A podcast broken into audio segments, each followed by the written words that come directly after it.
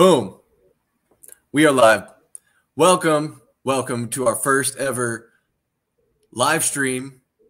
I am Chris Patrick, host of the Heat Check Podcast. With me, my co-host and confidant, Mr. Michael Benjamin. How are you doing, sir? Chris Patrick, how you doing, man? I'm excited. I'm super excited. I know we were looking into other options to do this, more than once a month.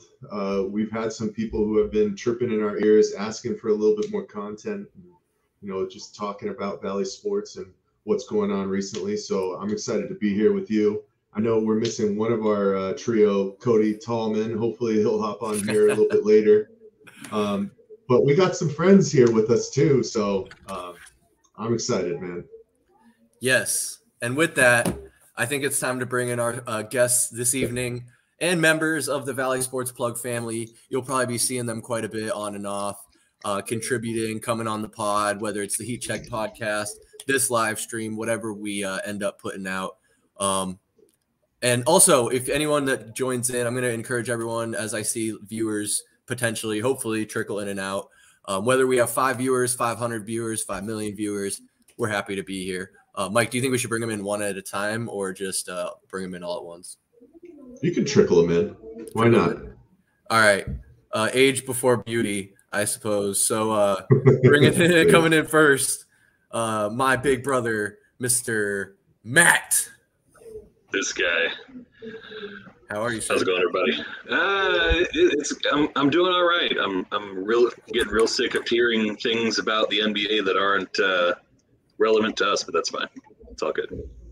Oh yeah, most definitely. Close your Twitter down. Close your Twitter down. No, we don't ever do that. I think these two are pretty close in age, so I'm just going to go ahead in the order of how they came into the pregame show. Let's go with Delmo. What up, Davey? What's going on? Who are you, sir? Delmo, Davey, bringing it. Same with Matt. Overhearing about the NBA for a little bit, but this is the first time I'll talk about it in a while. So I was going to say, do it live. You ready to get Game 7 off your chest finally? You know what, man? It would only be a quarter of it because I turned it off after that. So yeah, we can get the whole series off my chest tonight. There you go. Good. I think we all have some venting to do, and to stir the pot and maybe bring some stories with him from the East Coast and New York, Mr. Ian, the Cell Block Krueger. Hello. Or Messiah. Oh shit! I didn't know what the last word was. I couldn't see it. I never know what to put for my name. Just Ian is probably okay, but just Ian. Yeah, I probably won't say the full name there. But yeah, I have too much freedom to like put in my like. I shouldn't be given the power to pick my own name because I'm always gonna put something stupid in there. That's all right. No, Ian, you definitely have to be the guy who like switches his moniker every single time that he comes on. Oh, absolutely! I didn't say I wasn't going to do that. Right? Ian the Party Whisperer. That's his shtick. That's just what he does. Well, don't even use your actual first name, like most of the time. Ian the, and then the rest is just variable. That's the great thing about the internet. You can be whoever you want to be. Exactly. Thanks. But yeah, so we got intros out of the way. I don't have much of a structure for the show. We're just gonna kind of wing it, talk some sports. Like Davey was saying, hasn't really gotten to talk it, get it off his chest. So we're gonna go right into it. And the Suns topic, Matt, what was your feelings on how the season ended for the Suns? Oh man. I feel like this season ended because we got in our own heads too much more than anything. It's a really frustrating end. We game plan for one person and let everybody else destroy us. So not a great feeling for sure, especially over a 7-game series. Yeah, without a doubt. And I mean, definitely guys, hop in here and interject whatever you want. I want this to be an open conversation. If you have any topics you want to bring up, encourage anyone watching to throw a comment in the chat. For me, it was just after 2 games, I was positive it was we were running another Denver series. Were you shouting Suns in 4 though? Please tell me you were. I don't shout that in general, but I sure as hell was making sure every Luka fan I knew was knowing about it because he did everything he could, and we went up 2-0. But, you know, I think, yeah, guys spend a little bit too much time being silly. Even Book and Chris kind of got too silly for their own good after game two, I think, maybe. But, yeah. Just my big thing is, and I take my takeaway from the series is that they forced Ayton into drop coverage for the rest of the series, and Jason Kidd went and did exactly what he said he was going to do. They were going to come back and win some games. And DeAndre Ayton kind of – I don't want to blame DeAndre Ayton, but it was – DeAndre Ayton got game planned against for once because he hadn't. And all those – in the four series that, or five series we played before that, no one game planned against DeAndre. He was able to kind of do his own thing and kind of just be DeAndre, and he didn't get to do that for this series. And you could tell by the end that he was frustrated with it too, which I mean, quitting on the team shows that. To get a guy like Monty to react like the way he did live on television, and then afterwards in a press conference, a guy that Monty is, who is definitely a behind closed doors kind of guy, right, to react that way, you know damn well that there was more to it than just fucking one game too. Yeah, exactly. That's what Mike was kind of saying on the Heat Check podcast. Like, it almost makes you wonder, like, how much turmoil there really was throughout the season, and like what kind of shit we might not have seen. Like, was that like the boiling point, or was that just like a one-off in the frustration of a game seven? Like, what are? And then I even heard like in the week, like probably maybe I'm sure they've talked since, but in the days after that loss, there were reports that like they didn't talk really. Or Monty said in like a press interview, like they didn't talk in the couple days after Game Seven, so it wasn't even like the next day. He wasn't like, "Yo, Coach, I'm sorry." Monty wasn't like, "Yo, DA, what's up?" or anything like that. So that's kind of like, yeah. I mean, it sucks you didn't get paid like you wanted to, but I mean, the NBA, it seems like the general managers and owners themselves are phasing out the center position, man. If you can't shoot three-pointers at center and be able to defend more than two positions, which DA can defend more than two positions, you're not worth the money. The only reason Rudy Gobert got a max contract is because Utah didn't have a choice. We had exactly. I mean, he got his before Donovan really hit that superstar status, and then we see today even a team based around Rudy Gobert and Donovan, which I guess you could say would be a comparative, like Booker and Ayton being built around each other. They have one of the best coaches in the NBA, and he steps down because there's just no way for him to help this team win. And that's what he said today. That's what Quinn Snyder said. There's just they need someone else to try and help them win. And there's teams lining up. The Lakers, before they hired the Bucks assistant, they were begging Quinn Snyder to come, but he didn't like the way that things went with what's his name, Vogel. So I mean. Yeah, that's kind of the road we're heading down because Chris isn't going to be here forever, and people want to play with Book. They don't care about DeAndre Ayton when it comes to playing with him. I mean, Mikal, you can hear when Mikal talked about him. I think it was with maybe JJ Redick. He talked about how much he loves playing with these guys, but at the end of the day, he knows they got to do what makes him happy. But if you're not fucking happy, then how are you not happy? That's what I struggle with. How are you not be happy? You're without even being as effective center as you could be. You're considered a top 7 center in this league already. Oh well, you're not getting paid like these guys that are getting paid to score 30 points a game, but you're already considered a top 10 center in this league because of the players around you. But it seems like he just wants the limelight, though, right? He wants to be the number one guy. He wants to be the guy that gets all the press clippings written about him. Yeah, he loves those articles that ESPN writes about him playing video games and shit like that. He's all about that stuff. He did I remember like a quarter of the way through the season, he did like my top 5 possessions that he takes with him everywhere, and it was like a video game, which is fine. I get it. They all play video games. And then it was like his chains and stuff like that. And he's really focused on what DeAndre enjoys, so. Yeah, I think too, like the amount of attention that he garnered for things not basketball related is kind of striking. Like you said, he's a top 7 center in the league, but that's not really a high bar because there are a lot of trash centers in this league.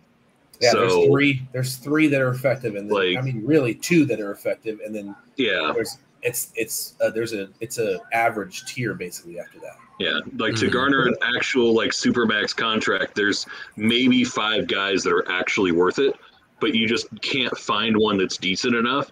So you're going to overpay for somebody, and that happens in a lot of positions. Like when there's a lack of it, when there's a scarcity of some sort of position that, whether it's shooters or otherwise, like you don't want to lose the guy, but you can't really find somebody that's worth anything more than he is. So you just throw way too much money at him. Right. You look at like Tyler Johnson, for example, comes to mind. Like he got massively overpaid, came here for a year. We ditched him like immediately. Well, yeah, and he got overpaid three times. I mean, he got Miami paid him, Brooklyn paid him. He swindled them all, man. He's the Sam Bradford of basketball. He got his contract though, at like a historic Brooklyn, time when everyone was getting like ridiculous contracts. Yeah, so didn't he sign like a 4-year, $80 million offer sheet from Brooklyn, and then Miami matched it? And then, yeah. Isn't that how it happened? Yeah. Yeah, basically Miami said we're going to match any offer that's made for him, so Brooklyn came out and just threw like way more money than he ever was worth just because they were desperate at the time. And I get it, man, because you want to find those – you want to find those guys on your roster, like where, like just like in game one, what's the fucking guy's name that was from San Antonio, who plays for Boston? Derek White, man, just randomly out of nowhere snipes, and that's what you expected. That's what sucked about the Suns' playoffs run is you expected that one or two games from each of the guys. It didn't have to be the same game, but you didn't get it from any of them. And you know what really worries me about all of this is that we couldn't rebound with a guy that's fucking 7 feet tall. We're not going to be able to rebound without him, and it's really frustrating to watch guys like Mikal and Cam have to like will themselves to rebound. Like Mikal has to talk about it all the time. Mikal's like, I got to rebound better. Well, okay, then spend a little bit less time chasing dudes around and rebound the fucking ball. We need to play defense defensively, like or as a team, not as a let Mikal run around while everybody else. I mean, I get we had to hide Chris, but Chris was still voted in the defensive team of the year this year. He wasn't obviously one of the top two teams, but I mean, he's not. I know Patrick Beverly came out that day after and said everybody picks him out, and the guards that are effective offensively came out right after that and said there's no fucking way that's what happens. Damian Lillard, CJ McCollum, we don't pick Chris out. We're not going to go at Chris specifically. We go at everybody. It's not. There's no hunting Chris going on in the NBA until the playoffs when he gets injured, and he knows. Yeah. And that's why I think Chris was so mum those last few games because he knew. What else can I say? It's the same thing I deal with every year. I'm hurt. What else can I say? And that was what it is. He hurt his quad in Game 4, and it was. And instead of talking about it and making excuses, which I mean, you might as well have fucking talked about it because at least there's something to talk about other than us collapsing, but. At the same time, maybe he shouldn't have been out there, but I don't. Aaron Holiday, Landry Shamet, and Cam Payne are your other options. And everybody called for Chris Paul over them. Yeah. Yeah, everybody called for Aaron Holiday, man. But it's easy to be effective when you're playing in Game 60 of the NBA season in the fourth quarter when your team's up by 20 and everybody's out over it. Even the players that are coming off the bench on the other team, they know they lost. They don't want to get overplayed by a point guard like Aaron plays. And so, I don't know, man. It's it's crazy. We're talking about the supermaxes. I'm seeing all over Suns Twitter that people are hesitant about paying Book the supermax. Is that the absolute easiest decision of all time? I can't believe this guy is even thinking about it. Man. And these are guys like Hanson and what's the other guy's name? Sam Cooper. These guys that are on these large podcasts that we listen to as Suns fans. And there we go. Yeah. Saul Bookman of PHNX Suns. He was like hesitant when they were talking about it the other week. Yes. Right see, you know what? Sal needs to go back to Tucson, sit on his U of A fucking Wildcat, and stay there. God damn it. I know that they needed characters. I really struggle with PHNX. I was subscribed to them for 8 months. I canceled it. I just can't, dude. Between fucking the ridiculous takes from the basketball and then Johnny Venerable on the Cardinals, I cannot stand Johnny Venerable. And I know that's not what we're here to do, but fucking as far as it is so difficult to be someone who you think that you feel. I feel like in this group we're all pretty logical and you know realistic about the teams in Arizona. It doesn't have to be fucking doom and gloom always, man. And that's constantly what it is with this fucking state and our fans. And I don't know, Ian, you see, you're a Nets fan and you're a Yankees fan, so I don't. Everybody, well, the expectations are different, especially for the Yankees, but. I mean, like the Diamondbacks are so not like involved that people just stop talking about them. Basically, yeah. I see it here and now and there, but I kind of last year that whole shit with the owner coming out and saying they shouldn't have left the All-Star game, and he made it about politics and stuff like that on the negative end. I mean, I kind of was. And baseball in general, it's easier right now to cheer for guys than it is for teams for me. Hold on. Sorry, I don't want to cut you guys off, but I have to bring this jag off. This guy. You're muted. He's muted. There he is. Yo, what's going on? This guy, this ladies and gentlemen, is the third host of the Heat Check Podcast, the third amigo. Mr. Tallman. Oh, shit. He just cut to drinking water. That was crazy. Oh, wow. Wow. Ian, Cody's drinking water. How was Top Gun? On the spot review. How was Top Gun? It sucked. No, you fucking liar. You fucking liar. I didn't like it. Everybody liked it. Everybody I've heard of it. It's a summer blockbuster. Come on. It's a blockbuster. How can you get Jets wrong? How can you get fighter jets wrong? He needed more. He needed another volleyball scene. It just wasn't worth it for him. Unbelievable. No, it was kind of boring. He didn't like Val Kilmer's AI voice. Yeah, right. When you type in the computer. Oh, yeah. God. No. Yeah, it's a family movie. Let's just say a family movie. That's great for me. Yeah. I need to rewatch Top Gun. I haven't watched it since I was like 11, so. I was going to rewatch it last weekend, and then I fell deathly ill for 5 days, and I didn't want to watch anything.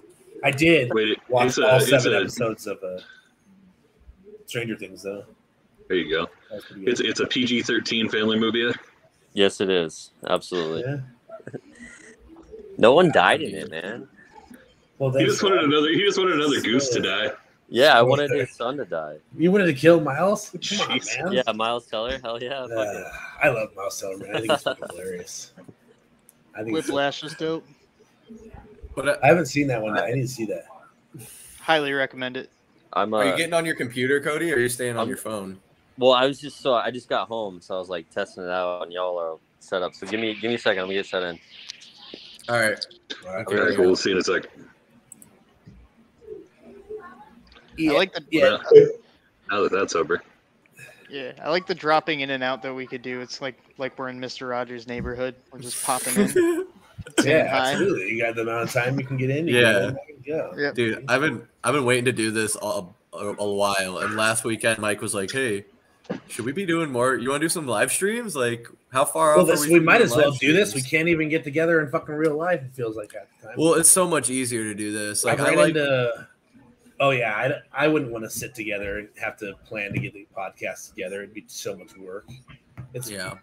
Like, I like the audio quality. You want to hang out. You don't want to fucking – and podcasts are great, but you don't want to fucking – the time we get together, when we all get together, we want to fucking hang out.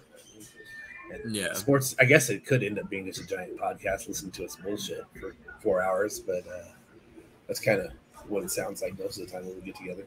Well, I don't see any reason why we couldn't do this, and then if we can have guests of all sorts, and if it goes anywhere, this could move around by the week pretty easily. Friday night we have time, or Wednesday night we got time. Let's do it. Who's got time over there? Yeah, absolutely. Okay. Yeah. Yeah, Mike. When I saw that the Supermax thing, and I'm like, these guys get paid. They get paid to talk about the Phoenix Suns, and they're hesitant about playing a guy at this scale before the scale jumps again in 2 years. The NBA salary scale is going to jump massively in the next 2 years. It's going to be insane. Yeah, I mean, the guy's a three-time All-Star, right? He's All-NBA. He continues to get better. He's already had a good playoff stint. Yeah. You can disregard whatever happened this year. And he's 25 years old. That is the most no-brain signed to the Supermax contract extension of all time. And the motherfucker wants to be here. Yeah, and he played through the last 8 years of bullshit with us. It's crazy. It's so insane. You have to reward somebody like that if you want others to come and be a part of it, right? Mm-hmm. If you want other higher-level players. Yes, 100%. You can't even talk about that. You can talk about DeAndre Ayton all day long, but we can't talk about Devin Booker. Right. You know? Yeah. It's not the same way, like look, by comparison, look at, like, KD right now. Look at KD. He's on a Supermax contract. He's going to make, like, $50 million the year he turns 38. By comparison, Book could get done with his and it'd be like 30 or 31. No, like, so there's no comparison. Books would be done at 36 because it wouldn't go into effect for another three because he still has another 3 years on his contract. Well, he's only 25, so he'd be and it would be a 6-year deal. I think the Supermax you can sign. It'd be a 4-year extension. Oh, is it? Okay. Yeah. So he's still 33 years old. 4 years to 11. Here's the deal, though. If you're asking me to pay Kevin Durant $50 million next year, if I'm a member of the Suns. Kevin Durant when he turns 30 not next year. Show me that. That's exactly what I'm talking about, man. That's how this shit goes when you get a guy like that. You start winning games, and you put yourself as a player to get in there. Miami obviously ended up with LeBron, but Miami is always in talks with getting these superstars. If we build this culture, we are going to constantly have people wanting to come play in Phoenix. Can we explain to an outsider what Kelly Oubre riding a horse is? So you know the Valley jerseys? Yeah. Yeah, well, Kelly Oubre did his last thing that he did for the Phoenix Suns. Not playing for us, none of that. The last thing he did was a promotion, Valley. He did a commercial for it, basically, where he was riding the horse.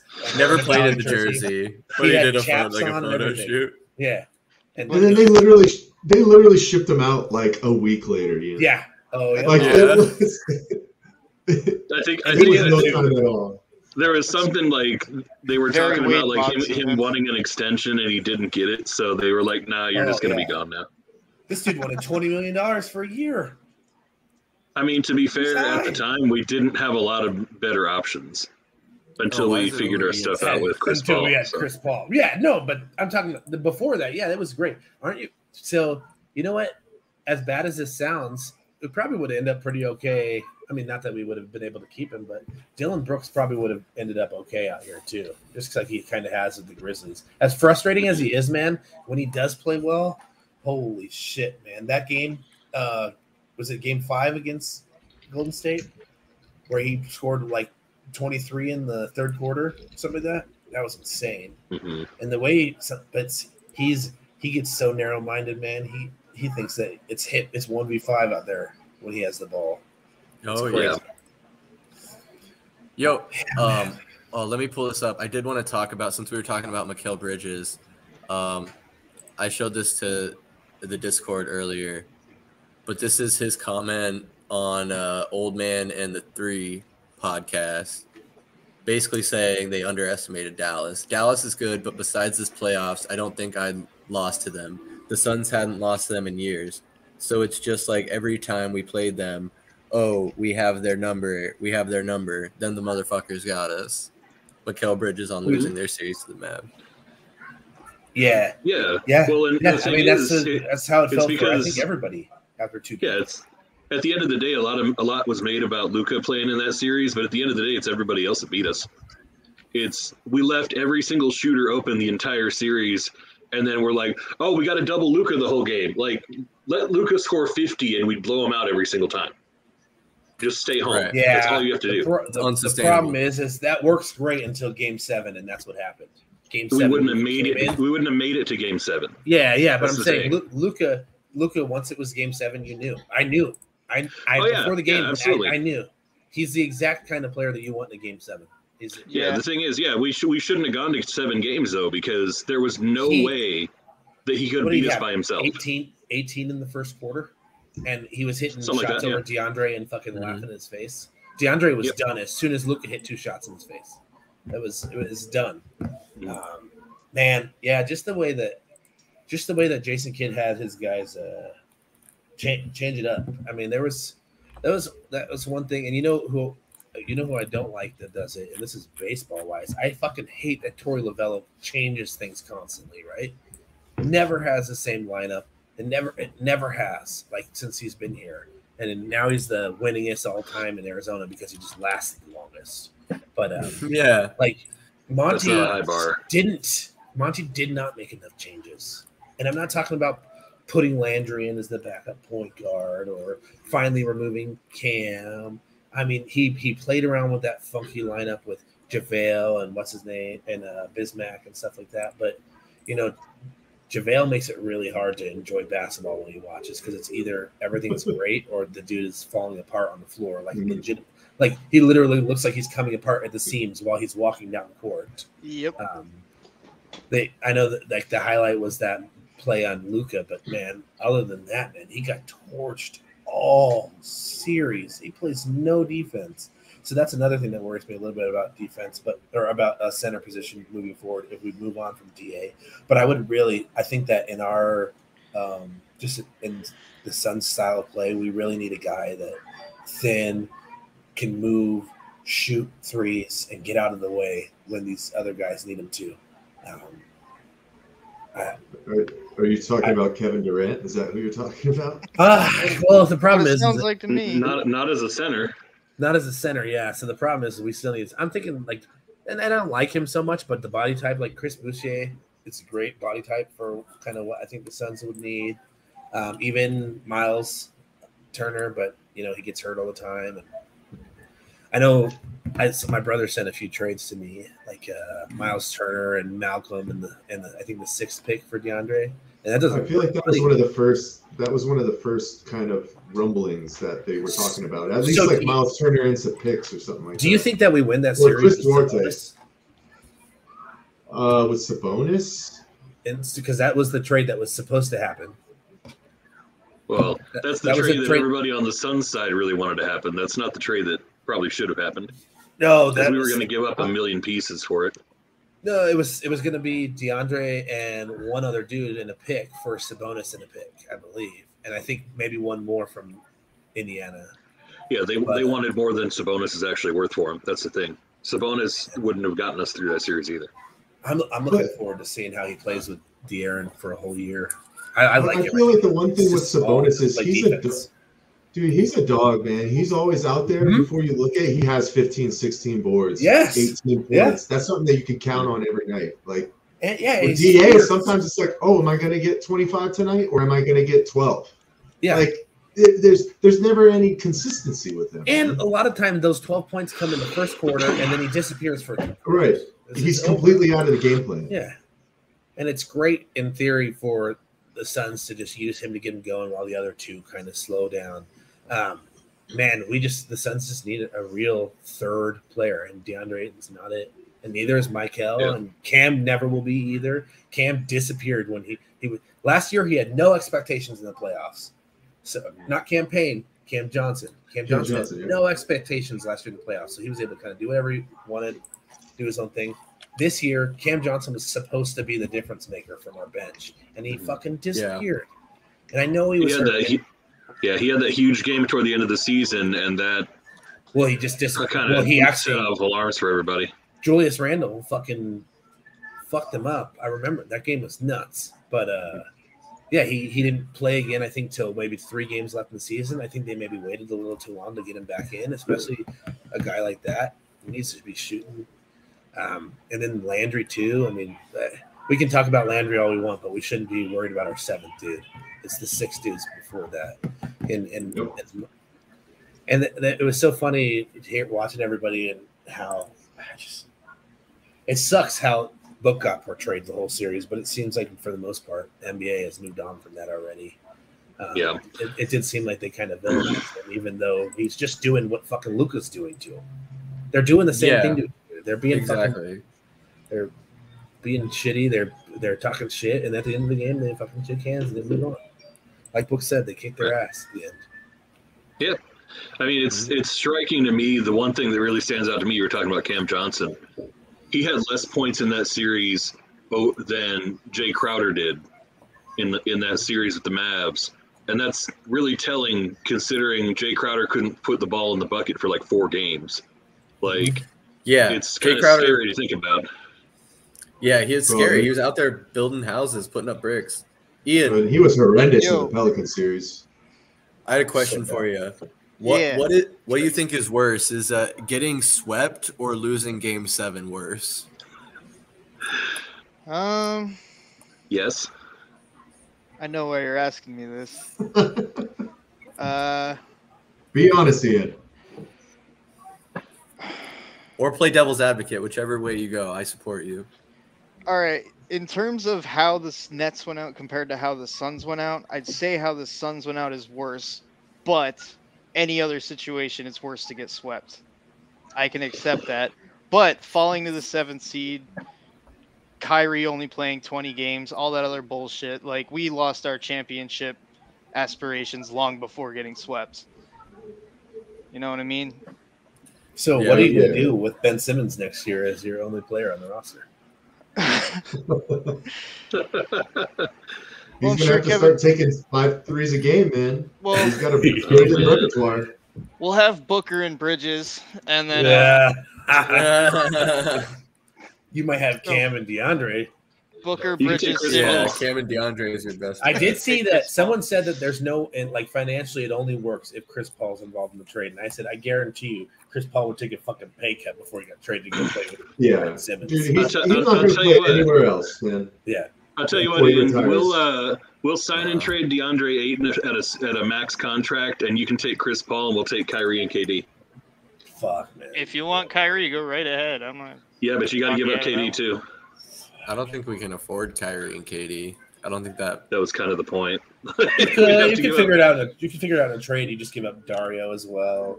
We have to give up another big contract. We'd probably have to give up Jay Crowder. It's probably who it would end up being. Yeah, Jay's is expiring though, and it's a 9-year. It's $9 million, so it's not too bad. I'm interested in seeing what they do with him, man. I know people called for Jay's head halfway through the season, and Cam should be playing, but Jay showed that Jay affects the game so many more ways than Cam can at all times. Yeah. It seems like even when he's acting like a jackass on the court, he's still affecting the opponents more than Cam does. And because he's grabbing guys and punching guys and kicking them. I'm surprised he hasn't been kicking anybody in the groin like Draymond Green. Big dog. Hey, we need guys like that.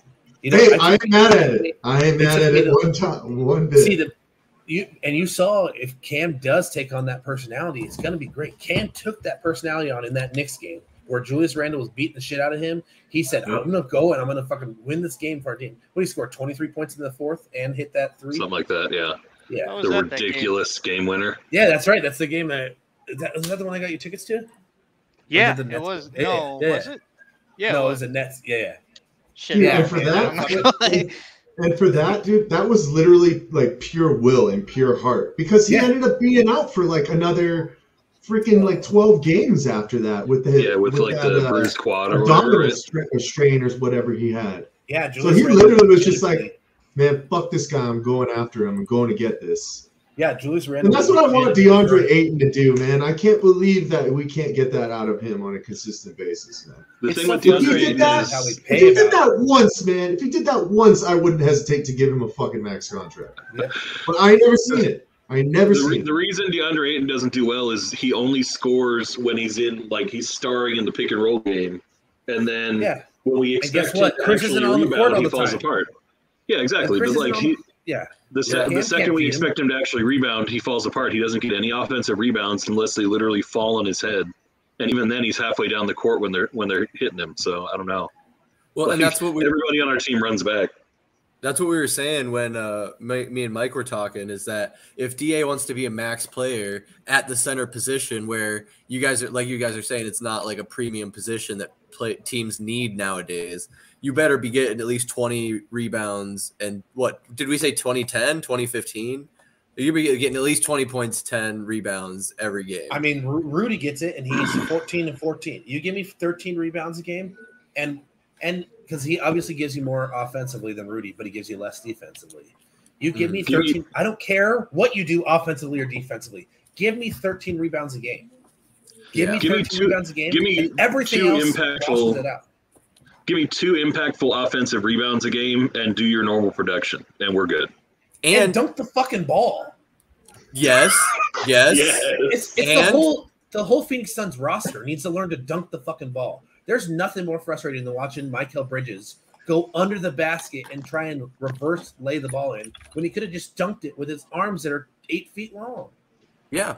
And with those 8 feet arms, like Mike said, you better be getting 2 blocks a game at least. Yeah. 1, 2 to 3 blocks a game. And that's why people argued, that was everybody's main argument with Marcus Smart and him, is Marcus Smart blocks the shit out of the balls, even while being a guy that doesn't. Mm-hmm. I think he had a few, like maybe 0.7 more blocks than Mikal did. And that's why people are so high on the fucking one dude in Philly. The dude blocks like 4 shots a game, like 3 shots a game legitimately. Right. And he plays 18 minutes a game. Thibault?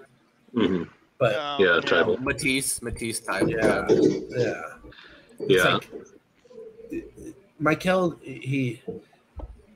Dude, are you calling him Mikal on purpose? What do you call him? Mikal. Michael. Nah, Michael. I call him Mikal. Mikal Bridges. I call him what what's his name calls him? JJ Redick. What do you call him? Mikal? Fucking Stretch Armstrong, dog. Call him the wrong name until he corrects you. Make him come on here and correct you. Did you see that? For the Pelicans, was it the Pelicans series or was it? No, it was the first 2 games of the Dallas series. It was driving me crazy. Fucking Breen or who was it that was doing the calls with Reggie Miller? Harlan kept saying Bullock or Bullock. Yeah. And I'm like, dude, that's not how you fucking say his name. That. And then it turns out, fucking, that he said that's how he likes, like Harlan. I tweeted Inside the NBA, and I tweeted Reggie Miller, and then Kevin Harlan, after halftime of me tweeting that, came out and said, "Just so we know, fans, that's how Reggie likes us to say it. He told us 2 years ago that that's how he wants us to say it, and that's how we're going to say it from now on." I'm like, oh my god, that's bullshit. He doesn't even know how to pronounce his own last name. Bullock. Jesus Christ. I just want to know on the subject of dunks on the Suns, why is it that you're more likely to get put on a poster by Cam Johnson than you are DeAndre Ayton? Well, like, the big guys don't. You don't expect the posters from the big guys. You expect the putbacks, right? I don't know. You expect a poster from Blake Griffin, who's like 6'11". So he's Blake Griffin's a real stretch 6'11". I'd say 6'9", 6'10". Yeah, even still though, like you're talking about a 7-footer who should be dunking it all game. But he's not a center. He's a wing. He's still. That's exactly what he's. And that's what I want to see. I want to see more of. I really liked. It was last year when Cam Johnson really started to, fake that three and actually go to the basket and get some calls. I will say that watching the series, I can see how people get frustrated listening to the Suns ask for calls, and then see how they kind of go get them. Book really, really was fishing for them all series, and maybe that was just from the lack of the calls in New Orleans. But the series was called great. I really think that the series, referee-wise, compared to the Pelican series especially, was refereed great. I will say that's not a high bar, but I don't necessarily disagree. Like, I've never seen a series called worse than the one in New Orleans. Yeah, I think maybe that's why there was such a knee-jerk reaction from the players. You know what I mean? Yeah. Real quick. Matt, I can explain easily to you why Mikal Bridges is more likely to get a poster than DeAndre Ayton. Because like Davey said, DA's got to get those putbacks. Where are you most likely to get a poster? Going on the fast break or coming outside in? If DA's inside or high post, he's rarely on the three coming in. Like, so he could get a poster, but Mikal is more likely because he's busting in transition, just like Blake Griffin did. Blake Griffin would hang out on three, bust in. See, but hear me out, though. DA is always in the pick and roll game, right? That's the perfect time to get a poster, and he just doesn't go all the way to the basket. He does that little fucking floater thing rather than actually put up a layup. Like he's 7 feet tall. Why are you shooting floaters? And he makes them, but in times where he's frustrated or he's not where he's rushing, he throws the ball off the top of the backboard and the ball's going the other way. Like consistently, it's horrid. So yeah, I'd rather see him go to the hoop. Being downhill though, it's the problem is our guys that are downhill don't dunk the ball like they're running downhill. Like Book does it every once in a while. Mikal will here and there, but Mikal would rather lay the ball up every time. You can tell just by the way that he attacks the rim. Cam's trying to kill people every time he dunks it, but it doesn't happen enough. And we would be such a liability defensively if Cam was our starting power forward. Correct. That's why I spent much time this year talking with people about Jay Crowder. It would be such a liability. Cam can't defend. And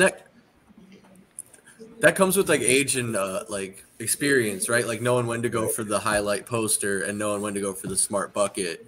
Like you're saying, the younger guys, Cam and Mikal, are trying to make that highlight play. Even Booker does that, gets caught up in that sometimes. But like, I wanted to go back to what you said before I had to explain to Matt why Mikal Bridges is more likely to get poster than DeAndre Ayton. The Suns hunting for fouls, that shit got so annoying to me. That's the Dwayne Wade, James Harden bullshit. Fucking initiating the contact. It's like, play basketball. Like, don't be hunting. Well, and then on top of it, Book was throwing his head back and making the faces, and it was like, dude, don't feed into Luka's game. Don't stoop to their level. Luka's game. Yeah, don't Jalen Brunson this, dude. Jalen Brunson. I've never seen a guy who is so unimportant as far as basketball level goes, and shouldn't be going for those. You know what I mean? These guys, there's levels to this as far as getting calls. You're not at that level, Jalen Brunson. As far as you were concerned before fucking halfway through the season, you were going to go get another $40 million contract, and then Luka got hurt for a little bit for you to score some points. But fucking – and now he's going to get 85. He's going to get 85, man. He might get more than that. That's what they said, yeah. Mikal Bridges, yeah. Isn't he an RFA? Is he an RFA or is he unrestricted? Well, yeah, and Cuban said he's going to pay him, but that's fucking stupid, man. You have to leave your roster open for whoever is finally going to say, yeah, I'll play with Luka, because these guys don't. And it's not about Luka being a white guy. It's not about it's Luka's attitude and the way he treats everybody on the court, and he plays it cool after, but on the court. It's not there. There's real. Is it malcontent? Animosity. Yeah. There's real legitimate animosity on the court. Like he's like a literally snoveling brat, and he fucking treats the other dudes on the court like that too. And it's not ideal. Fucking, I just saw this. And Mike said, Cody, we're going to talk Cardinals. How fun was it to watch all these fucking guys backtrack this week when Kyler showed up exactly when he said he was going to show up on June 1st or on his June 3rd date? Just like multiple dudes said they were going to, and how it's always been in June for Arizona Cardinals mini camps. It was so nice. Yeah. It was so nice. Because even my dad started to sound like these dudes on Twitter. I'm like, are you serious? You're calling for Kyler's head because he wants to get paid like these other guys? He's a quarterback, and he's better than a third, more than half of the fucking quarterbacks, and half of the quarterbacks are getting paid crazy now. And he's just next up. It's time to fucking pay the guy. And the Cardinals, come on, dude. What's the last guy we gave a real contract to, a quarterback to? Kevin Kolb? Are you kidding me? It's insane that people. I mean, they paid Sam Bradford for a while. I guess that technically. No, counts. They paid him 1 year, $20 million. It was that's a lot of money. It was to fill. That was the stopgap, like, right? Yeah, I don't know what that was. I don't know if that was just Steve, kind of like, hey, we might as well use the money we have. I've always found that interesting with the NFL cap. Is it a use it or you lose it or what? You can't carry anything over regardless. So can't stop K1, baby. You know, I will say that the Suns gave me enough distraction for all this bullshit that happened from the Cardinals playoff run to this stuff with Kyler. But I'm so glad that right after the Suns threw the pooch, that this is how Kyler responds. As an Arizona fan, it just makes it so much easier to walk into the season to be a little bit more positive. I mean, it sucks. That shit with Gladney sucks because I really thought he was going to get a second chance, man. Here, I thought he was going to get a lot of playing time. Rest in peace. Yeah, fucking gnarly, man. It is the amount of players that have gone down this offseason is insane. Wait, did they say where he died? Like where he got in an accident? Him and I guess his girlfriend is in serious condition too. I don't know if she survived or not. Was it Texas? It was in Dallas, yeah. Right? Yeah, they were on, everybody got sent home for the holiday weekend. Cliff sent everybody home, or was it said you guys are free to do what you want for the weekend. And yeah, because he was at OTAs last weekend and during that time. Yeah. I mean, so and it's that sucked because it's 2 years in a row now, man. It seems like we kind of solidified our defensive backfield with it. Oh, was it Malcolm Butler? No, who was it? Butler retired last year, and then didn't he just re-sign with the Patriots? Yeah, he did. Yeah, I don't want him to get hurt, man, but I hope. Do you think? We had to pay him too. That's a deal where he's just gonna retired. Yeah. No. He's ready to play. He just something must have happened, man. I gotta be honest, man. Kaima's rubbed me the wrong way. These last 3 years, he kind of feels like the Kingpin, like legitimately, like a real life villain that gets to control these dudes' lives, and he knows it. Didn't he just get extended? Yeah, that's the worst part. You're not a fan of that? He's like, oh yeah, I'm definitely in control. I've seen him. We went to last year, the first playoff game for the Suns. We went to that place across the street that just opened. It took over the Hard Rock, and he sat there. He had a group of four dudes, and they were at a table that was supposed to be for 16 people, and he had the whole table by himself with three other people. And dude, he just everything about him—the way he was eating his wings and looking down on everybody—it just felt like a real life fucking supervillain. And he already has that fucking just—I don't know, man. He's got the White Goodman vibes. He's got a ton of control in the Arizona Cardinals fucking organization. It's insane.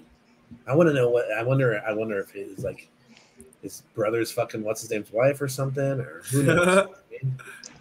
Because.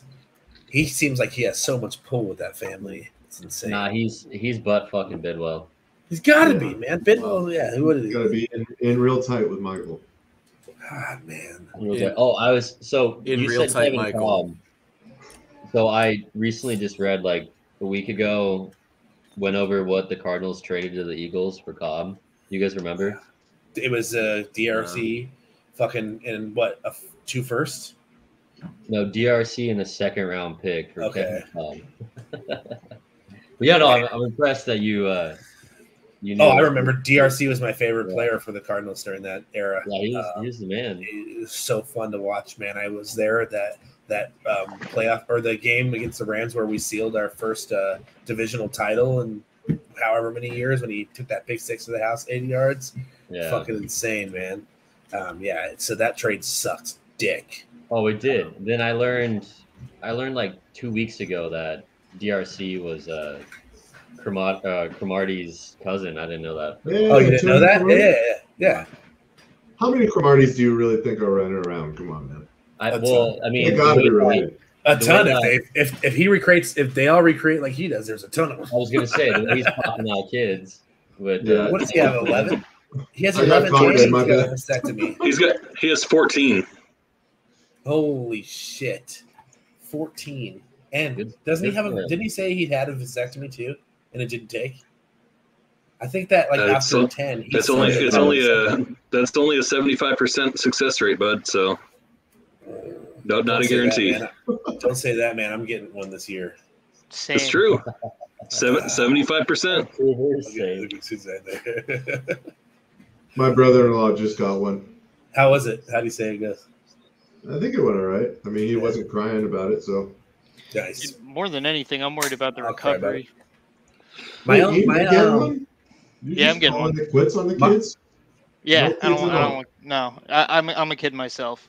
I want to be the adult. I hear you. Sometimes I look at mine and I'm like, what the fuck did I do? What did I do?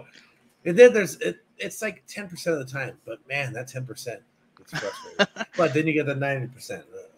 Jay, without me even trying, I haven't had to do much. Jensen is a fucking Cardinal and Sons fiend, and I feel bad because I'm punishing him already just by being the Suns and the Cardinal fan. But eventually that's got to break, right?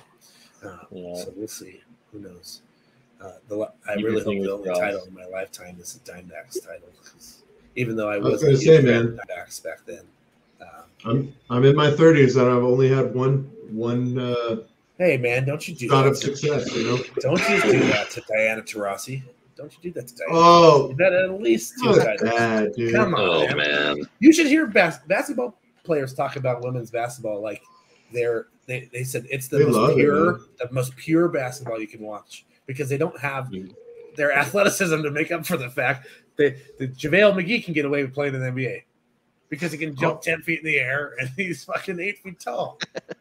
All I know is I haven't been watching their season this year, and I was at Devil's Advocate the other night, and they had the game on. They were playing the Connecticut Sun, and I didn't know the Mercury were 2-7, which makes sense because Brittany Griner is locked up in Russia right now. Oh, they're that bad. But they had made some great shots. They had expanded the lead. They were up by 11 or 12 with 6 minutes left. They lost the fucking game, dude. Yeah. It's just. It doesn't matter. Diana Taurasi. Maybe we just need to watch the Rattlers because apparently the Rattlers win 83-28. That's the team we need to be watching. Every season too. The Rattlers back in the day when it was Bonner or whatever his name was. I don't remember that dude. He has I think his jersey's up in the rafters in the Suns arena actually. What about what do we think about the Coyotes arena? What do you guys think? No, I don't like it. You don't like it? Yeah, it sucks for you. Yeah, you don't like Tempe? I'm not at Tempe. I'm out of Tempe now. I'm out at Tempe, but oh, you like it? I don't like what they're doing to Tempe at all. Just the revitalization of it, and that's very much a part of it. And I don't know. I don't even know how it's gonna go. Yeah, you gotta prove it. You're not a fan of gentrification? How dare you? Yeah. Yeah, fuck me, right? But no, I don't even know how it's gonna go because aren't they fighting with the airport? Is that still a thing? No, they were able to kind of clear it all out. I didn't realize how close it really is. It's literally a stone's throw away. It's kitty corner to the airport, to the fucking runway. Yep. You can see the airport from Tempe Beach Park where they want to build it. Yeah. Well, they're building it more to the left of that, which is good because there's that. You guys I never noticed this. There's that baseball field at Tempe Beach Park. They never use it. What is that? Is it just grass that they just keep in the shape of a baseball field, or no? It's one of those Diamondback sponsored fields. You know when they went. Oh, do they? So do kids play? Do they have kids playing there? Yeah, I've been out there. I've seen teams playing out there. That's Gonzo Park. Is it? Yeah. Yeah. Because I know Randy Johnson's park is off the 17 or something like that. I've seen that one. And I've seen, I don't know if Kurt Schilling still has one. They might have taken it away. I hope so. They banished that dude to the Shadow Realm. Yeah, dude. After he joined the Yankees, So you don't think that anything? You don't. Randy Johnson? No, Kurt Schilling. No, Kurt Schilling. Oh, my bad. No, Randy Johnson was fine. Didn't we kind of send him to? Who did we send him to? We traded him there, didn't we? Yeah, we traded the Yankees. He was on the Yankees. He had an ERA of 5. He was ring chasing and it didn't work out. It's whatever. Yeah, it happens all the time. For that, man. Yeah, that's got to be frustrating. You got all these greats play for you, but it's 20 years past their prime. It makes some cool jerseys. I was still on a Yankees Ichiro jersey. Yeah, that's true. It's like Emmitt Smith jersey for the Cardinals. And you know what's cool is if you had an Emmitt Smith jersey from when he played here, we still have the same exact jerseys. So it's fucking great because we haven't gotten new jerseys in fucking 100 years. What about a Adrian Peterson or a Josh Rosen jersey, Cody? Yeah. Oh, that's right. Hey, I got both of those. He was fun. He was. You want the David Johnson jersey back yet? I'm done with it, Cody. I don't want. Anymore. I saw a report 2 weeks ago that said that the Cardinals should take another swing at him, just re-sign him as a third back. Johnson? Maybe. Why not? They just signed, the third down back, or got Darryl Williams. Yeah, they give him in there for 5 years. Yeah, but you have to think about it this way: we got that one good year of James Conner. There's a good chance that we lose him for 3/4 of the season this year. Yeah, I can tell you that from firsthand experience. I have so much faith in him. I'm not worried about that. I think that the way that the Pittsburgh played him kind of led him. Well, they used and abused him, which you should do with a running back. It's crazy. Yeah, you might as well only got like 3 years out of him. Yeah. But, I mean, you could say that we kind of used and abused him this year, especially when Chase Edmonds was kind of hurt, right? He missed some time. But in different ways. We didn't ask him to take balls down the middle. I mean, this dude was running the ball. He was catching balls out of the outfield a lot more, which I think he did the first season again with Pittsburgh. But I think – because I remember looking it up afterwards because, I don't remember this dude catching the ball so much. And I think his first season with Pittsburgh, he caught the ball a lot. He kind of didn't have to catch it that much because he – well, not even that. Like, you look at the season that he had that was really good in Pittsburgh, like, I'm pretty sure AB was still there because it was his first season. He was really good. He had, like, close to 1,000 yards combined. And then you guys still had, like, 1 million receivers. So. Yeah, you guys had all those receivers combined. That's right. What do you think? How do you think this Marquise Brown, Rondale Moore, AJ Green receiving corps is going to do for the first 6 weeks? Cody, you have to go with that. You have to start. I need to hear your thoughts. Oh, because D-Hop's out for 6 games. Yeah, you know what was cool? I do appreciate it, man. He was at OTAs on Monday too. He showed up too. It does seem like it was legitimately a fucking dumb mistake, probably taking some type of thing to heal up from that injury and not knowing it, and because he didn't test for it in any of the other months. It all goes to the trainer, man. Wasn't it a test from back in November? Yeah, it was a test from November. Didn't he get hurt in November the first time, where he kind of tweaked his knee and then kind of played? He got hurt at the Packers game on Thursday night last year, bro. Ugh. I was at that game. It was horrible. Yeah, so was I. It was the worst fucking ride of my life. Where AJ Green, all he had to do was turn around. No. Here's the deal. I love Kyler Murray. That was Kyler Murray's fault for checking out of the play and not making sure his receivers knew that he wasn't checking out. Because it was a run play. Kyler was supposed to run that ball to the pylon. Yeah, it was on like the 5-yard line, right? Yeah, and AJ Green was going to block. That's what AJ Green was doing. And then Kyler just threw it at his fucking head. The ball hit him. Yeah. That Shaq trade. Not entirely his fault. But go back to the question, though. I'm not worried about the receiving corps because you have Zach Ertz, Max Williams is coming back, and then they just rookie tight end drafted the best tight end in the draft. Yeah, so he looks sick. You know, he reminds me of Jeremy Shockey, just his body build. Oh, a little bit. Yeah. I'm just like, oh, yeah. I'm not worried about it at all. Tight ends are killer in the NFL nowadays. If you have a good tight end, there's a good chance that your offense is going to be able to go, even if you don't have anybody else. Fucking Kittle. Look at Kittle. Look at Kelsey. Look at the murder and Gronkowski when they were together. Yeah, and look at look how willing fucking Kansas City was to just kick Ty to the curb as soon as he was ready to leave. I mean, that just shows you how big these tight ends can be, man. And Zach still has another 2 or 3 years left. I don't know, maybe with how much Kyler's going to target him if he has that left in his body, because I expect Zach to have over 120 targets this year at least. Oh, easy. And they didn't. Kyler was feeding the shit out of that one dude before not last season, but the year before. Williams before he broke. No, the other guy before Max Williams, the other guy. Remember that big dude that we? What was his name? What was the tight end from 2 years ago? Real big. I mean, he was like 6'7", 6'8". And he could go up and get the ball. And Kyler loved throwing him the ball. Oh. Dan Arnold. Yeah. Arnold, yeah. Kyler loved throwing him the ball. And not that Zach Ertz is that same type of tight end, because he's not. But, man, I can't wait to watch Zach Ertz play more of that kind of wing style as well that Travis Kelce does sometimes. I expect a whole offseason with what's-his-name kind of being able to – run plays up for Zach Ertz, because that's when Zach Ertz was fun to watch. Zach, how many years was Zach Ertz with Andy Reid for 2 years? Or did Andy Reid? That's a good question. I thought it was 2 or 3 years, right? Yeah, a couple. But they also didn't break the bank to re-sign him too. Right. So that was nice. Yeah, he knew. And then Williams is serviceable as well.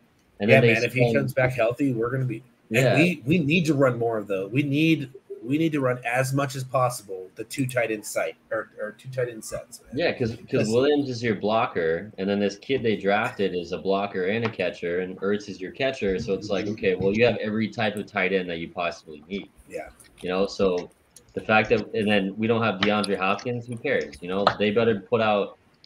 If anything, the idea is to get these guys going, and then now you got a 6 weeks fresher DeAndre Hopkins coming in. Oh yeah, it's, some of the, yeah, because man, we were really well. I know. Read the first our first 6 games that we don't have D Hop. Yeah, we don't. I know we play Kansas City. Yeah, we play the Raiders in LA because I want to go or LA and put the. Las Vegas because I want to go to LV. I want to go to that game really bad. Yeah, I have somebody that knows that can get us tickets. I know my dad and I were talking about going. Yeah, that's week 2 though. I was hoping it was like November or December. Yeah, the tickets are fucking ridiculous. Before they actually went on sale, they had resale tickets already for season ticket holders, and were they like $300? Oh, no. No, way more than that. Yeah. Or $200 those. Yeah. You still have to remember, this is only going to be the second year that there's games there, right? Because when it first opened, it was with COVID, but you can't. They played that whole entire season without people there. Yeah, I'm sure my screen. Here's the schedule. Here's what we're looking at. So what's the deal with us getting some press passes going, though? Yeah, if only. We have to... Like Mike said, we got to get more content out there. It's got to grow and expand. It's tough. Then you get the passes. Technically, you just have to go to the NFL's headquarters office in New York or apply to them directly. They approve you're good. Really? Just throw that out there. Can we send them an email? Yeah. I mean, we technically have a podcast, so. Here's what I'm looking at as far as if we're going to just go through this first 6 games. We could legitimately be 0-4 to start the season. And I know that sounds funny, but we do not beat Carolina in the regular season. Yeah. I can't remember the last time we beat Carolina in the regular season. This Raiders game is winnable because the Raiders are so it's like fire and ice. It's scary, though. That one's scary. It's in Vegas. Vegas is a good team. And this Kansas City game without Ty, and there's not enough time for that rookie that they think might be pretty good, or the two that they got in Kansas City. There's not enough time for him to get his feet wet. So it's good Mahomes, though.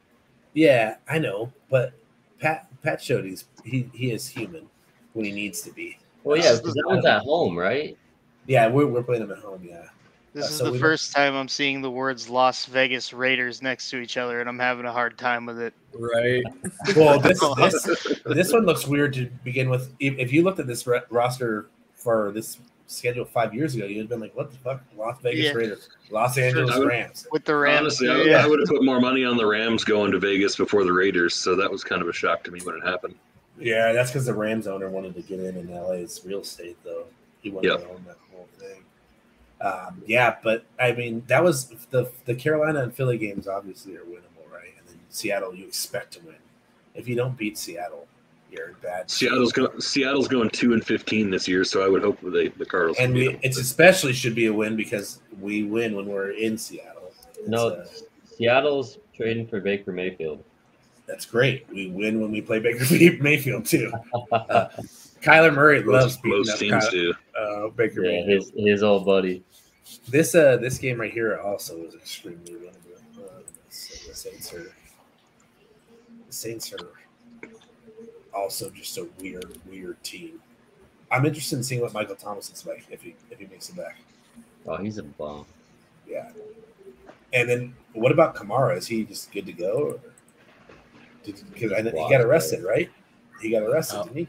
Alvin Kamara did? Oh, yeah, he got arrested in Vegas. Vegas, yeah.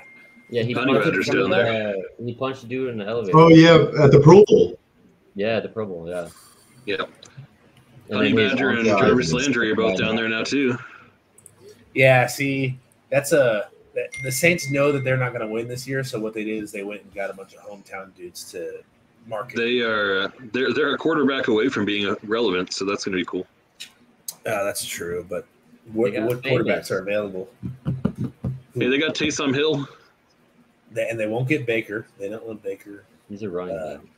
Yeah. That's correct. He's also a receiver somehow. I have a feeling we lose this Vikings game just because we should have lost last year's. I feel they missed the football field goal, karma. Right? Yeah. I just feel like football karma says that we lose that one back. We'll miss the field goal this time. ACL. Which one? Yeah, Pat. Yeah, dude, I'm so fucking tired of listening to Pat Peterson, dude. Oh, and he's on that what is it? That podcast, All Things Covered or something. Yeah. He has his own podcast with like with his cousin, and his cousin. Yeah, with his cousin. Serves up softball questions to him, and it's just such a joke. Yeah. Who's that? Brian McFadden, right? Yeah. Exactly. Yeah.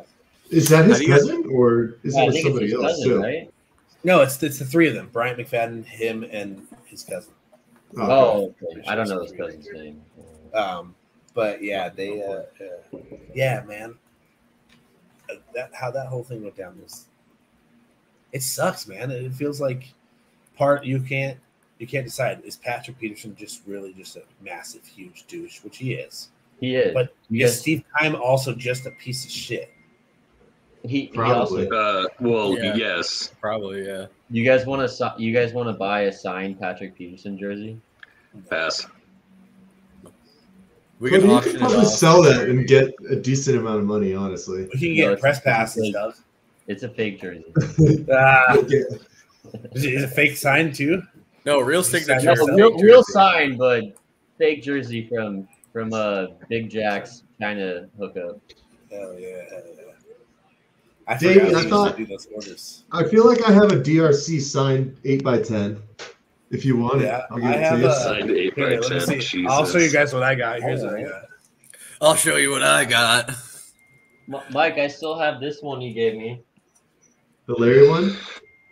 Yeah, baby. Yeah. We were at the I don't know what it was, open practice last. You see what number that is?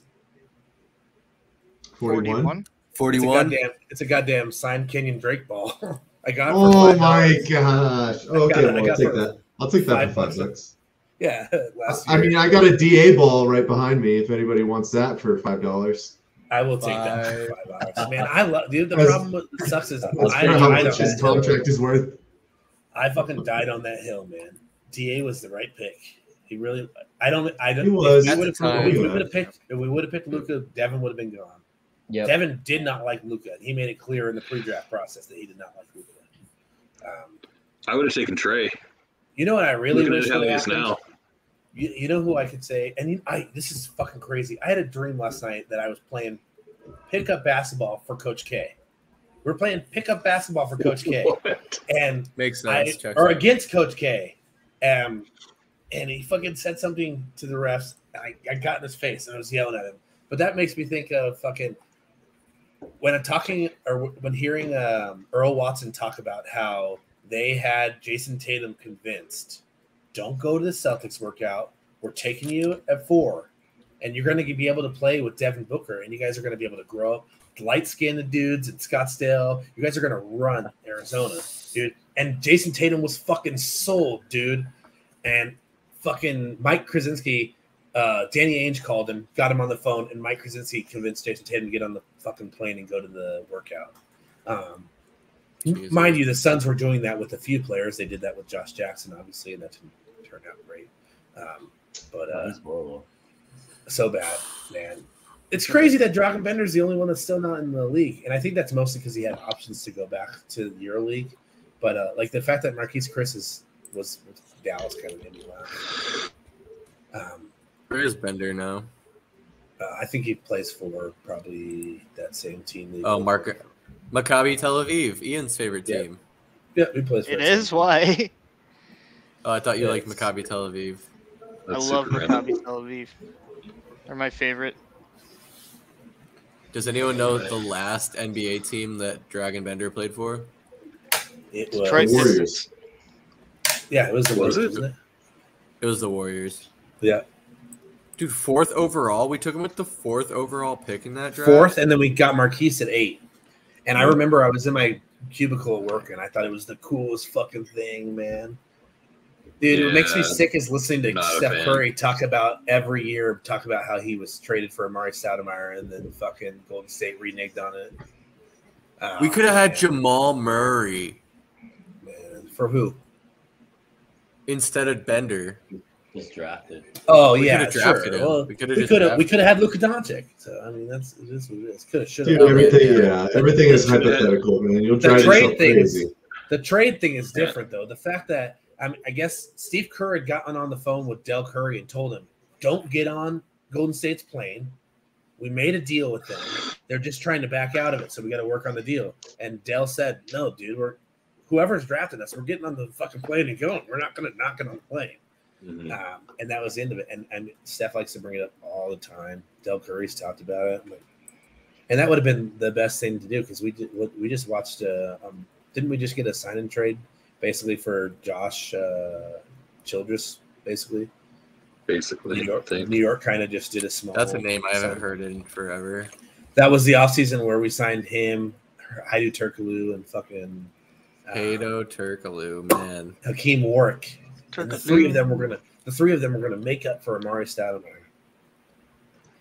One of the worst jump shots ever, man. Was Amar'e a trade or was he a free agent? I feel like he was a free agent. I think he was a free agent. Trade, right? I thought we got to sign and trade him. I think he didn't work out. Sign and trade. I couldn't remember for the life of me. We talked about that Shaq thing earlier. The Shaq things. The Shaq trade was the worst night of my life. One of the worst nights of my life. Because I Amar'e, Sean Marion. Yeah, I just pulled it up. Amar'e actually opted out of his contract. Yeah. Opted out. He had a player option. He opted out and went to the Knicks. And faded into irrelevance. Now he had that killer season. And then the Suns traded away Steve right after that. So didn't his first season with the Knicks he averaged like 30 points a game? The year before Melo got there, if I remember right, he was really, really good. He was really good, and then he tore up his knee again in the beginning of the year with Melo, right? Yeah.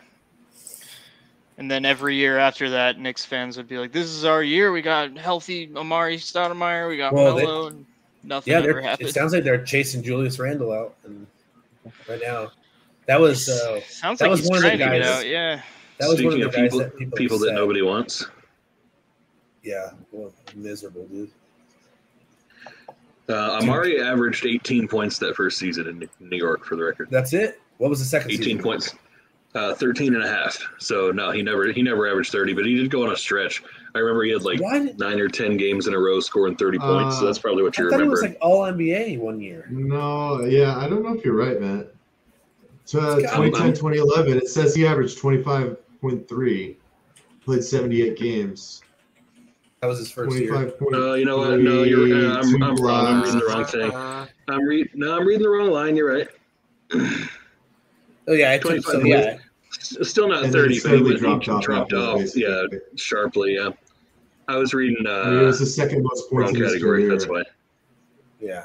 And the second most played games, right? Oh, no. He played 82 a few times. He rebounded like a point and a half less than he averaged in Phoenix, though. Yeah, but see, you know what's funny is we remember Amar'e rebounding, and it's not that Amar'e rebounded; it's that fucking Sean did, and that's the problem. If what did you say earlier, Cody? Mikal rebounded like Sean Marion. This wouldn't be an issue, man. Well, nobody rebounds like Sean Marion. Jump like Sean Marion did, though, man. Right? Yeah, Sean Marion was the master of the double jump. Sean Marion had that second. That quick jump, exactly. Offensive rebound. Yeah. Man. Well, and Sean Marion would like really get to the same level off of his first jump. It was crazy. Yep. It was like literally like you were just double tapping A on a controller while a dude was jumping for you. Right. Insane. Which is kind of crazy if you think about it. For a dude who averaged like I think it was like nine rebounds a game, but he would consistently have like 12 rebounds a game playing for the Suns, like 11 or 12 pretty much the whole time he was there. Yep. Yeah, I think it felt like he was always good for like a 20-10 game, like every time he hit the court, and he was definitely the best defender on the team. Yeah, for the Suns, he averaged 10 points or 10 rebounds a game, basically 8 or 9 of his 9 seasons with us, or 9.9 rebounds. Like, that's insane. 9.8, 11.8, 11.3, 10.2. Man, that's, and always played. He never missed any games. Yeah, and he was consistently like he was basically like 20 and 10 for almost his entire Suns run. Like that's consistency that you need in a dude that should be getting paid a decent amount of money. Mm-hmm. Yeah, dude, Sean Marion would be in today's NBA would be nuts. Even with that shooting stroke, he would be fucking loaded. Compared to it sad? Is it sad that he is more so like predominantly known for his Mavericks tenure than he is with his Suns tenure? Well, I don't think he's known for that. He chooses that. Yeah, exactly. I can't believe how much he just like. Well, he won a championship, and he had anything to really be to do with Phoenix. But he also works for Dallas now too. He works in Dallas' front office. Yep. So, but yeah, he's worked with Dallas. He became a bigger name because of it. But the funny thing is, he never made an All-Star team in Dallas. Like he never made an All-Star team in Dallas. But he's always going to feel like that was a more important part of his career because he won the ring there. Did Jason Kidd play on that Dallas roster too? Yep. So do people really talk about Dirk Nowitzki not having any help when he played with – it doesn't matter if it's 38-year-old Jason Kidd because he still played like Chris Paul did when he was 38 years old. Jason Kidd, Sean Marion. Dude, who else did they have? They had Josh Green. Well, Jason Kidd shot better at the end of his career too, so he was able to spread the floor. That Dallas team that won that championship against the fucking you want their roster? I got it right here. Yeah, absolutely. You had Jason Terry, Peja Stojakovic, Deshaun Stevenson, Dirk Nowitzki, Sean Marion, Jason Kidd, Brendan Haywood, Tyson Chandler, Caron Butler, Corey Brewer, and JJ Barea. That's insane. And Dirk had no help. Yeah, that's insane. That roster is nuts. If you're a basketball fan, you know every single player that you just named on that roster. Maybe I'm the odd one out here, but I don't ever remember hearing that Dirk had no help. I remember hearing the Dallas Mavericks fans do. They talk about it all the time. That's fair. Yeah, Dallas Mavericks fans. Dallas fans like to say that Dirk did it all by himself. It's literally the one thing they always say about him. When I think about that team, I think that's Dirk's ring, but I'm not thinking he carried the team. But the only reason why we remember it as Dirk's ring is because of the way that he played against the big three, man. He did legitimately just carry that whole series. Man. Yeah, he crushed everyone in that entire playoff run. That and the narrative at the time was, oh, Dirk finally got his chance, and we thought this was never going to happen because of the Spurs and everything. But yeah, that roster. Because didn't Jason Kidd retire like a year after that? He went on the Knicks for like a year or two, and then I think he retired. He took over as the coach right afterwards, right? Right after he retired, he became a coach for the Nets. Yeah, that's right. And then he went to the Bucks and spilled a drink. Shit. Was that with the Bucks, or I thought it was with the Nets? That was the Nets. Was it the Nets? I thought it was the Bucks where he threw the soda. Nope. It was, I'm trying to remember the player's name, Tyshawn Taylor. Yep, bump into me. Hit me. And here's the deal, dude. Run into me. I know that's fucking dumb that he did that, but he is a fucking menace as a coach. He knows. Yeah. Dude, did you hear the audio of him on the sideline during the Suns game or the Suns series?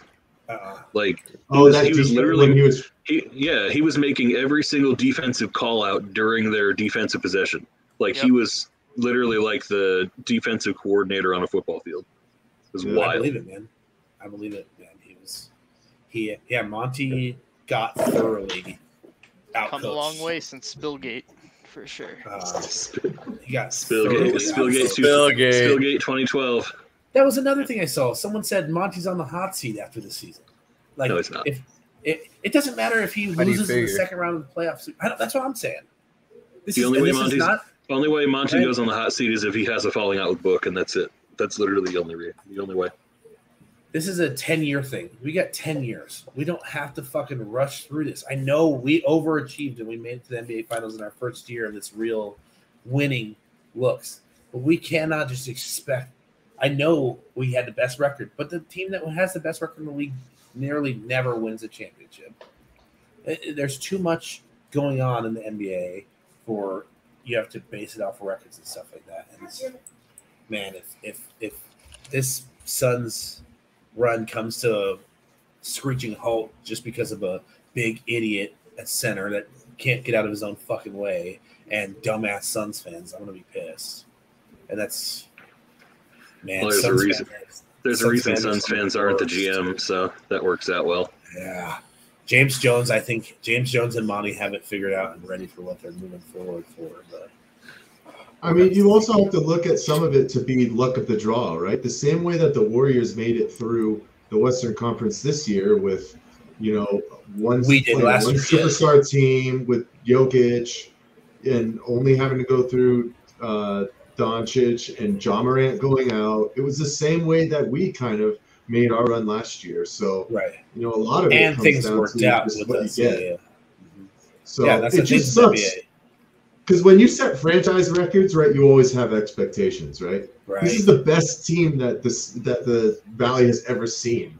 And no one will ever think of them as. Right? Yeah, no one will ever think. They'll be the third. They may not even be higher than the 7 seconds or less Suns because of how it ended. People won't think of them that way. Mm-hmm. Last year's team, I think, was I don't know, man, that 92-93 team because of Barkley, but I think that last year's team really was our best team as far as how everybody was performing. We just ran into fucking Giannis. That was it. Yeah. I mean everybody was clicking on all cylinders at the right point to push us through there. Yep. And then you just run into a freaking an absolute one in a million kind of. Yeah, they didn't run into enough. They needed to run into more shit during the season, and they didn't. The Warriors ran into shit. Steph was hurt for 30 games. Draymond was hurt for 25, and they got right when they needed to. The Suns were right all regular season. Well, they did have Chris Paul out for those 20 games, though. Yeah, and all that did time. And all that did is make things look even better for us because Devin got fourth on the fucking MVP voting for it. So, even when things didn't go right, it went right for us. You know what I mean? Yeah. Well, just like Mikal said, like with the Mavs, he thought they were just going to roll over them just like they always had. This was the revenge tour. You're the best record in the NBA. So they wrote themselves into the finals just like we all did. And then to get caught with your pants down 2 series in a row and get eliminated in a game 7 is just embarrassing. Yeah, it's like they're absolutely lucky that roster, that even Brandon Ingram being a little bit healthier when those last 2 games that he played, we probably could have lost that series. Monty, if they had Zion, Monty needs one. Did they make it out with Zion? No, he never touched the court. No, he never touched the court. But the thing is, it's the same. The Warriors and the Pelicans are kind of the same story. The biggest contributors was out all season. Their teams have both now gotten better around the other guys that are there. And now they're just going to add that guy back. I think you misunderstood my question, though. I'm asking, would the Suns get past the Pelicans with a healthy Zion? Probably not, dude, to be honest with you. Yeah. No, I think that the Pelicans are going to be. Not with the makeup of that team. Yeah, and the way that they were playing down the stretch. No, I'm gonna disagree for one reason, because the Pelicans would have never traded for C.J. McCollum if Zion was healthy. I think they specifically would have traded for C.J. because Portland was falling apart. It wasn't the Pelicans getting desperate to get C.J. It was Portland saying, "Hey, I got to find the best deal for C.J. because we're not keeping him." They knew that he was gone 3 weeks before he got traded. Damian Lillard was talking to Draymond Green about it. Him and CJ had been talking about it for like 2 or 3 weeks. CJ had already started backing up his house. But what I'm saying is, like, regardless of the fact that Portland was going to move him, I don't think that the Pelicans would have been in a position where they felt like they needed to make that move. So I don't think they would have ended up with CJ. I think it would have gotten another piece, but I don't think they would have made as big a splash as they did with that CJ trade because the whole season turned around the minute that they got him. So they wouldn't have even made the playoffs otherwise. Well, they were turning around after. I mean, Willie had them turned around before that to where they felt comfortable enough to make that deal. You know what I mean? They felt like they could squeeze in, and that's one of the cool things about that play-in tournament is it gives those teams that had the slow start at the beginning of the season a good chance to push to the end, and then they did. They ran through some great teams in that play-in tournament, and they almost ran through us, and it was almost we got lucky. We got really lucky that we made it through. The problem with Monty, I think Monty needs another assistant coach that he can kind of lean on, like he did with Willie and X's and O's guys, because Monty's the glue guy, like the motivator. There's still an X's and O's guy behind him. Mm-hmm. For Dallas, it was Igor, right? Is Igor their assistant head coach or whatever? Is he back in an assistant role? Damn. Igor just signed him. That's the rumor to hire him today. Yeah, they just signed him as an assistant. I'm actually really stoked about that. They had after the game one. Did Dallas beat Golden State in game one? No. Yes. They were down 3-0 and then they won. Oh, that's right. Four. So right before the first game of Golden State, they had a picture of him, Luka, Boban, and Igor out at lunch, and Luka's drinking a beer. And my brother texted me, he's like, "I'm so fucking pissed that this dude just ran through the Suns, and now he's just drinking a beer, getting ready to play the fucking Golden State Warriors like as if it's not a big deal." Dude, talking like real shit, right? Like I understand, being a normal person and going out and enjoying yourself and that kind of stuff. But before the first game of the freaking conference finals, you just go out like it doesn't fucking matter. It just don't matter. Like that's kind of disrespectful. Am I wrong there to think that's the thing is he's European. That's different. That's what he does. Yeah, I guess so. And they were all three European, so maybe that's what it was. Yeah, the boy got his ass clapped like he fucking deserved. Then I mean, goodness, go Tallman. My bad. But that's the problem is he that's his attitude on the court. Like nobody exists other than him on the court. And even the way he talks to the refs, it's insane. Like the what he's allowed to get away with the refs is nuts. I guarantee you that's gone next year. I guarantee you he's going to get his entire game plan tanked like Harden did. You know what sucks about the Celtics winning that last series in the Eastern Conference is we don't get to talk about how fucking cool it is that Jimmy Butler can coast through a season and then turn it on and be the best dude on the court for 3/4 of the fucking time. It's so insane watching Jimmy Butler play in the playoffs. He tried, man. He said, "I got this. I'm going to take it there or not." That three, people I had no problem with him pulling that three. Man. Absolutely. You let him take that 10 out of 10 times you take that three, and you probably make it 9. But especially being in that position, they're not even in a game 7 without him because most of their roster still wasn't contributing enough. Tyler Hero was hurt, didn't play in most of the series. He's the only reason why you're in a game 7. That's because Tyler Hero's out cheating on his girlfriend. There he is. He's fucking hitting that. That was in between game 6 and 7 against us. That's Jesus. Yeah, probably. With the Luka. He's like Luka with Luka. He's got fucking Jordan on his shirt. Oh man. Oh yeah, Jordan there you go. Jordan loves him. Oh, Luka mentality.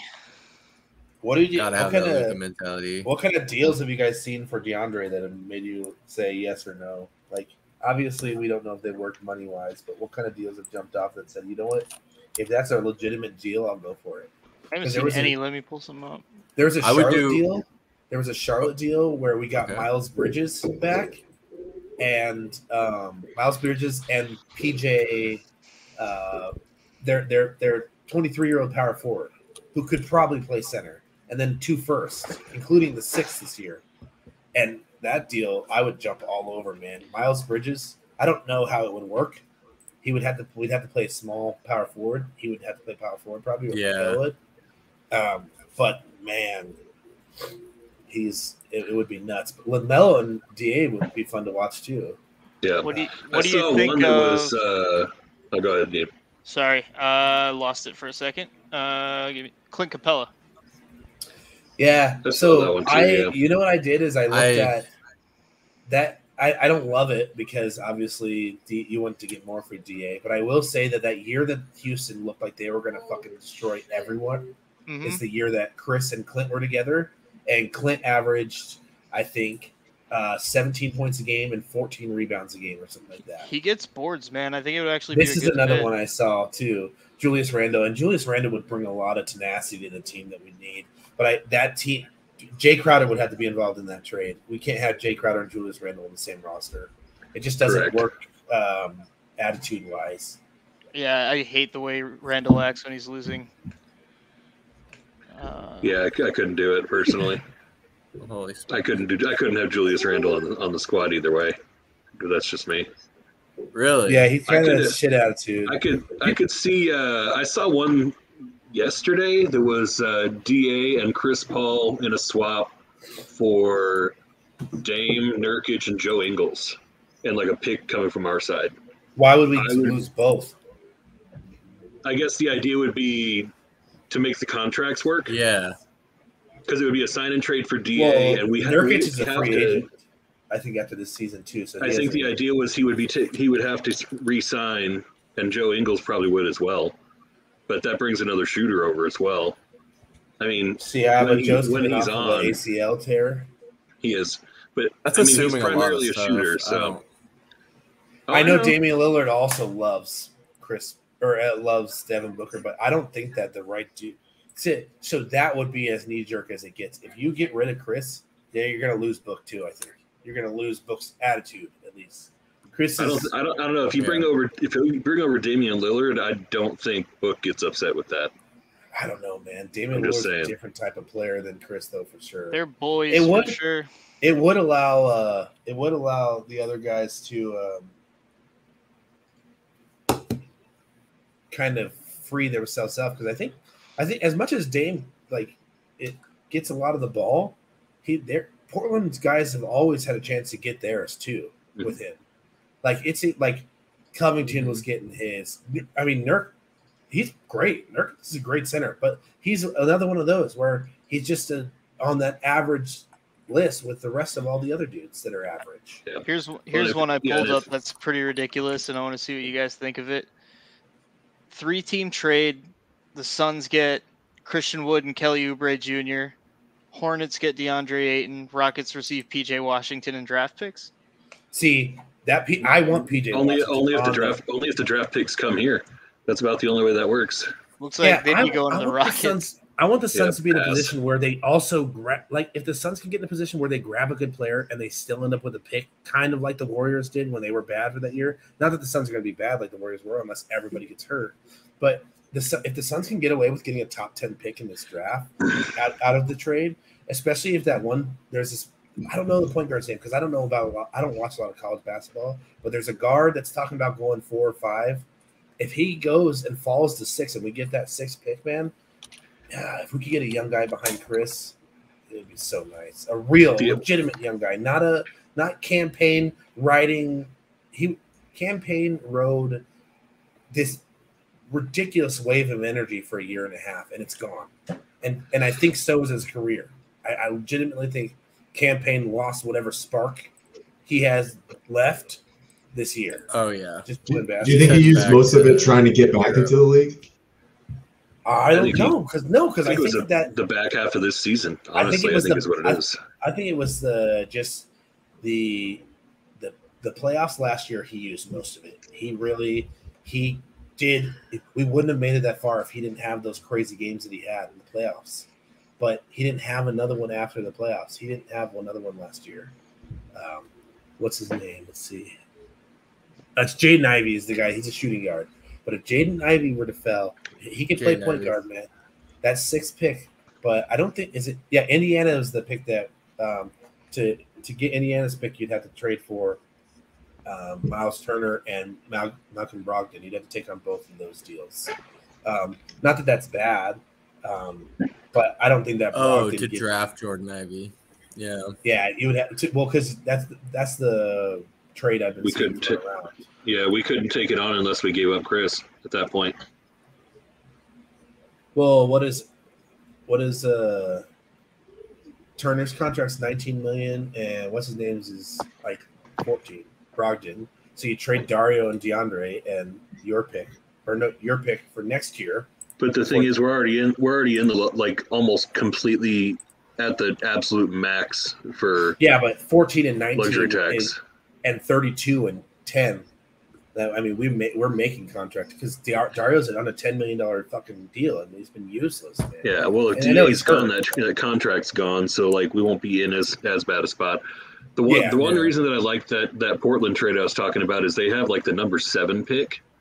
So, theoretically, we could get that back in that trade, and that puts us in a really interesting position. Yeah, it just depends on who it is, because depending on how far you are up or down, you want to be able to turn that pick into another role player if you have to, especially because that pick would have to. If a pick had to involve Chris, I think the only trade I would go for is that Kevin Durant trade. And I mean, I know people were. It's Kevin Durant's probably going to be playing for the next year just because that's how it goes. But it's not out of the norm, or it's not out of the realm of possibility because of the way that Kevin's talked about Phoenix, because of the way that Kevin's talked about Devin, and the fact that Kyrie might just choose to go elsewhere because they're not willing to pay him that extension, right? Is Kyrie a restricted free agent, or is he still a year in his deal? So he's got a player option right now, which he's picking up. $36 million, right? Yep, and then after that, I think the following offseason, he'll be a free agent. And what the Nets have come out and said publicly is basically, if you're not going to fucking be here, we're not extending you. I think he's going to decline it and try to go somewhere else or retire because he's an idiot. But I think he'll pick it up and then go somewhere else. There's no reason not to pick it up. Yeah, he lost so much money last year. Yeah, but if he could sign a longer term deal somewhere else, I don't think the Nets are going to give him a 5-year deal or whatever he's looking for, because he wants guaranteed money for 4 or 5 years. Here's the deal, man. COVID aside, 30 teams should line up to pay Kyrie Irving for 5 years if he's able to play 82 games. He's a difference maker. Yeah. Yeah. Just keep the microphone out of his hand and you're fine. There's a reason why all of these players talk about him like this. I mean, they talk about him like he's in the upper echelon, not just 75, not 50. They're talking he's a top 10 player of all time skill-wise. He's definitely a top 10 point guard for sure. Ball skill-wise, 100%. I'd put him freaking top 2. I mean, who else would you put above him? Because I don't know. Pete Maravich? I don't argue Allen Iverson anymore because Allen Iverson's shooting guard. Allen Iverson is really a 2, let's be honest. Yeah, but all-time point guards, Magic, John Stockton, maybe Jason Kidd is up there in like the top 5. Beyond that, it's kind of open. Man, I'm talking about raw ball skill, the way that he can dribble between defenders and keep the ball on string, man. Like, it's different. It's absolutely different. Oh, for sure. If you're talking just ball skills, yeah. I'm gonna come in with the boomer take and say Bob Cousy. Don't you dare say Bob Cousy. JJ Redick's rolling with his fucking gray right now. Though. Somebody had to do it. I did that thinking of JJ Redick. you just killed JJ Redick and made him roll over in his grave. Yeah, well, so here's the deal. That Portland trade can't happen unless you can't do 2 sign and trades in one deal on one side. I don't think that you could have 3 sign and trades in a deal. I don't know if that works as far as. I think you can, but it depends on where the numbers are. Because no one's paying. A lot of different. What is Joel? 35. Is he 35 years old? Is he 34.7? It's kind of 12. No, how old is Joe Ingles? 12.0, as I see it. I'm not sure. Yeah, oh, how old is Joe Ingles? He's fucking old as shit, man. I didn't realize. Mm-hmm. He is. Gary Harris was another one of those guys that it looked like we might have gotten in not sign and trade, but in the deal. I'm really ready for the Suns to just throw continuity out the fucking window. Win. Hey, you got one of the best players on the court. Who was the last team Joe Ingles played for before he came to the NBA? The Australian team? The Australian team. Maccabi Tel Aviv. Oh, you've got to be kidding me. Everybody did. It just came full circle. Enjoy that. There's another one, too. I mean, Ricky would be great if he was just a stream right to the NBA. But, yeah, man. Yeah, if he's wanting $17 million, probably not. Bradley Beal next offseason or next shit. If Bradley Beal's willing to play the 3, dog, and he wants to leave come trade deadline, Wait, hold up. You want to take Bradley Beal and get rid of Mikal Bridges? Because that's your option right there. You played Mikal at the four. You can't play Mikal at the four. He's 6'6", dude. Yeah, no. Mikal at the four. You know, it don't matter. It don't matter, his dude. Wingspan is 7'1". Fucking PJ Tucker played center in the playoffs. Long arms. In a year where he played in three playoff series, he played center. PJ Tucker is another one that's I think is a free agent. That would be another good get. I would not want PJ Tucker back in Phoenix. I'm not going to lie to you. No enforcers. Just no PJ Tucker specifically. We can't have Book and Chris be our enforcers, or we're in bad trouble. That's because Book, Jay Crowder's the only enforcer we actually have right now, and Book gets too worked up. JaVale McGee. Book gets too worked up. That's one of the one things I'd love to see him worked on this offseason, man. He gets so worked up on the court, man. It's been like that for years, but that's why people are like the trash talking. All Devin does is talk shit. That's what he's done since he was 17 years old. He did it in Kentucky. Man, he earned the right to do that when he put up 70. So yeah, the famous "shut up, pussy," and was it in Minnesota? Yeah. Fantastic. Man, that what looks shitty now is that Carl. Man. That would have been so good to swap those boys at the All-Star break. Man, Carl Anthony Towns for DeAndre straight up would have been fine. But then you would have three Supermax players on your team because it sounds like Cat's getting Supermax this summer too. He's gonna have to because he got third All-NBA team. So I give Cat a Supermax before I gave DA a Supermax. Well, I would give Cat a Supermax before I gave DA a max even. I wouldn't even give Max or DA a regular. Oh, yeah, because DA's not even looking at the Supermax yet. He's not eligible. Max. Yeah. But I think that DA can't qualify for it. Yeah. Yeah, you can only have two Supermax players, but you also have to have you have to be Rookie of the Year or first or second All-NBA or DPOI to qualify. It's very specific criteria. Oh, so certain thresholds, yeah. If you win one of those other awards, but you don't make All NBA, you can still get a Supermax.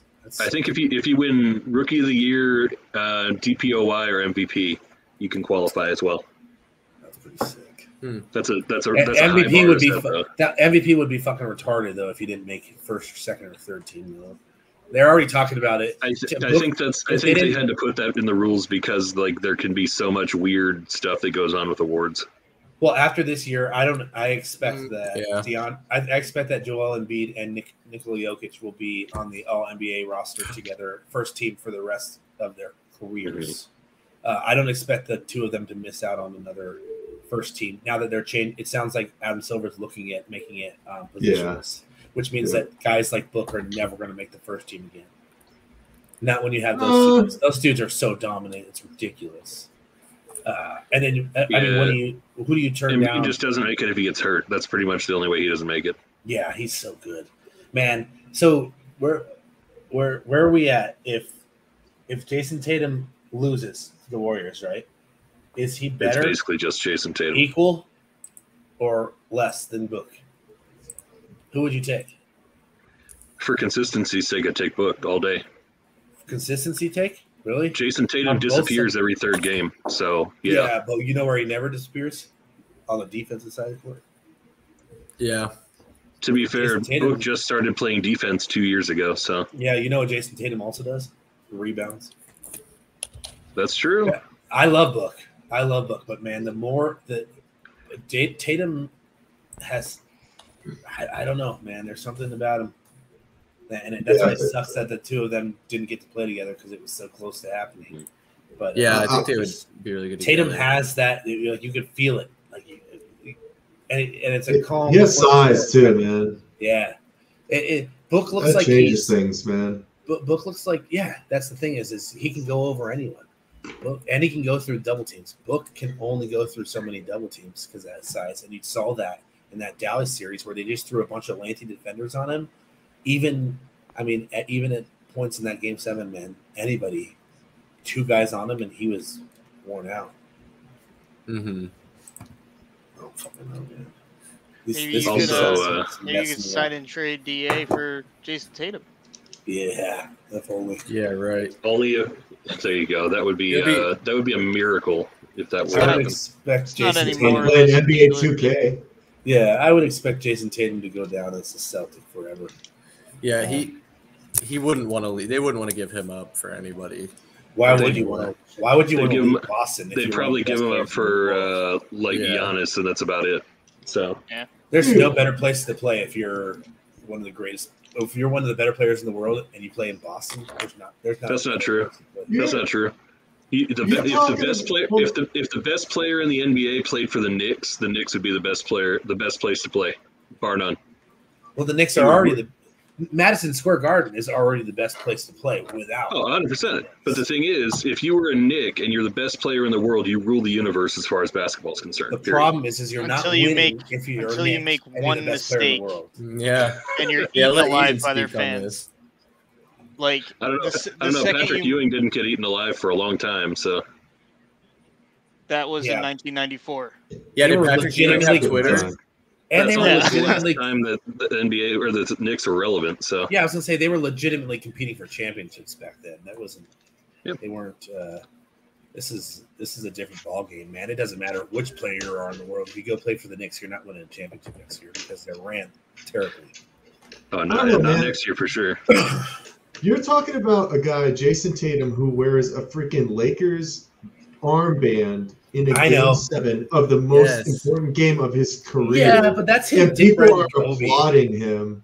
I know. I understand it's Kobe, but at the same time, like that's like he may go wherever. Man. Yeah, well, maybe he'll go. Like if you're a Boston guy, I don't know if you could really like. I would never think that you would be able to. I'm just saying that and be praised for it. Yeah, well, he did. That's the thing is. That's what I'm saying. He's transcending things. So if he ends up being with Boston the rest of his career, he's going to be a fucking legend, man. Yeah. He already was able to do something like that? Like crazy. He's playing, he's wearing a goddamn Lakers armband in Boston in Game 7. It's nuts. Yeah. I mean, in his defense, it was specifically because of Kobe. Like, it's not like he's wearing like a Lakers t-shirt to warm-ups or something. Like, I don't know, man. He's been fun to watch though. It was that game, the Game 1 fourth quarter, where they just fucking hit every three, and watching a team do to the Warriors what the Warriors do to them was so fun. That outfit, that's just ridiculous.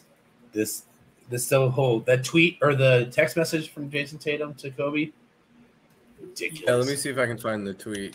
So this one's for you, dog. I was hoping that it would send back like a this. What? This so I wanted to no longer.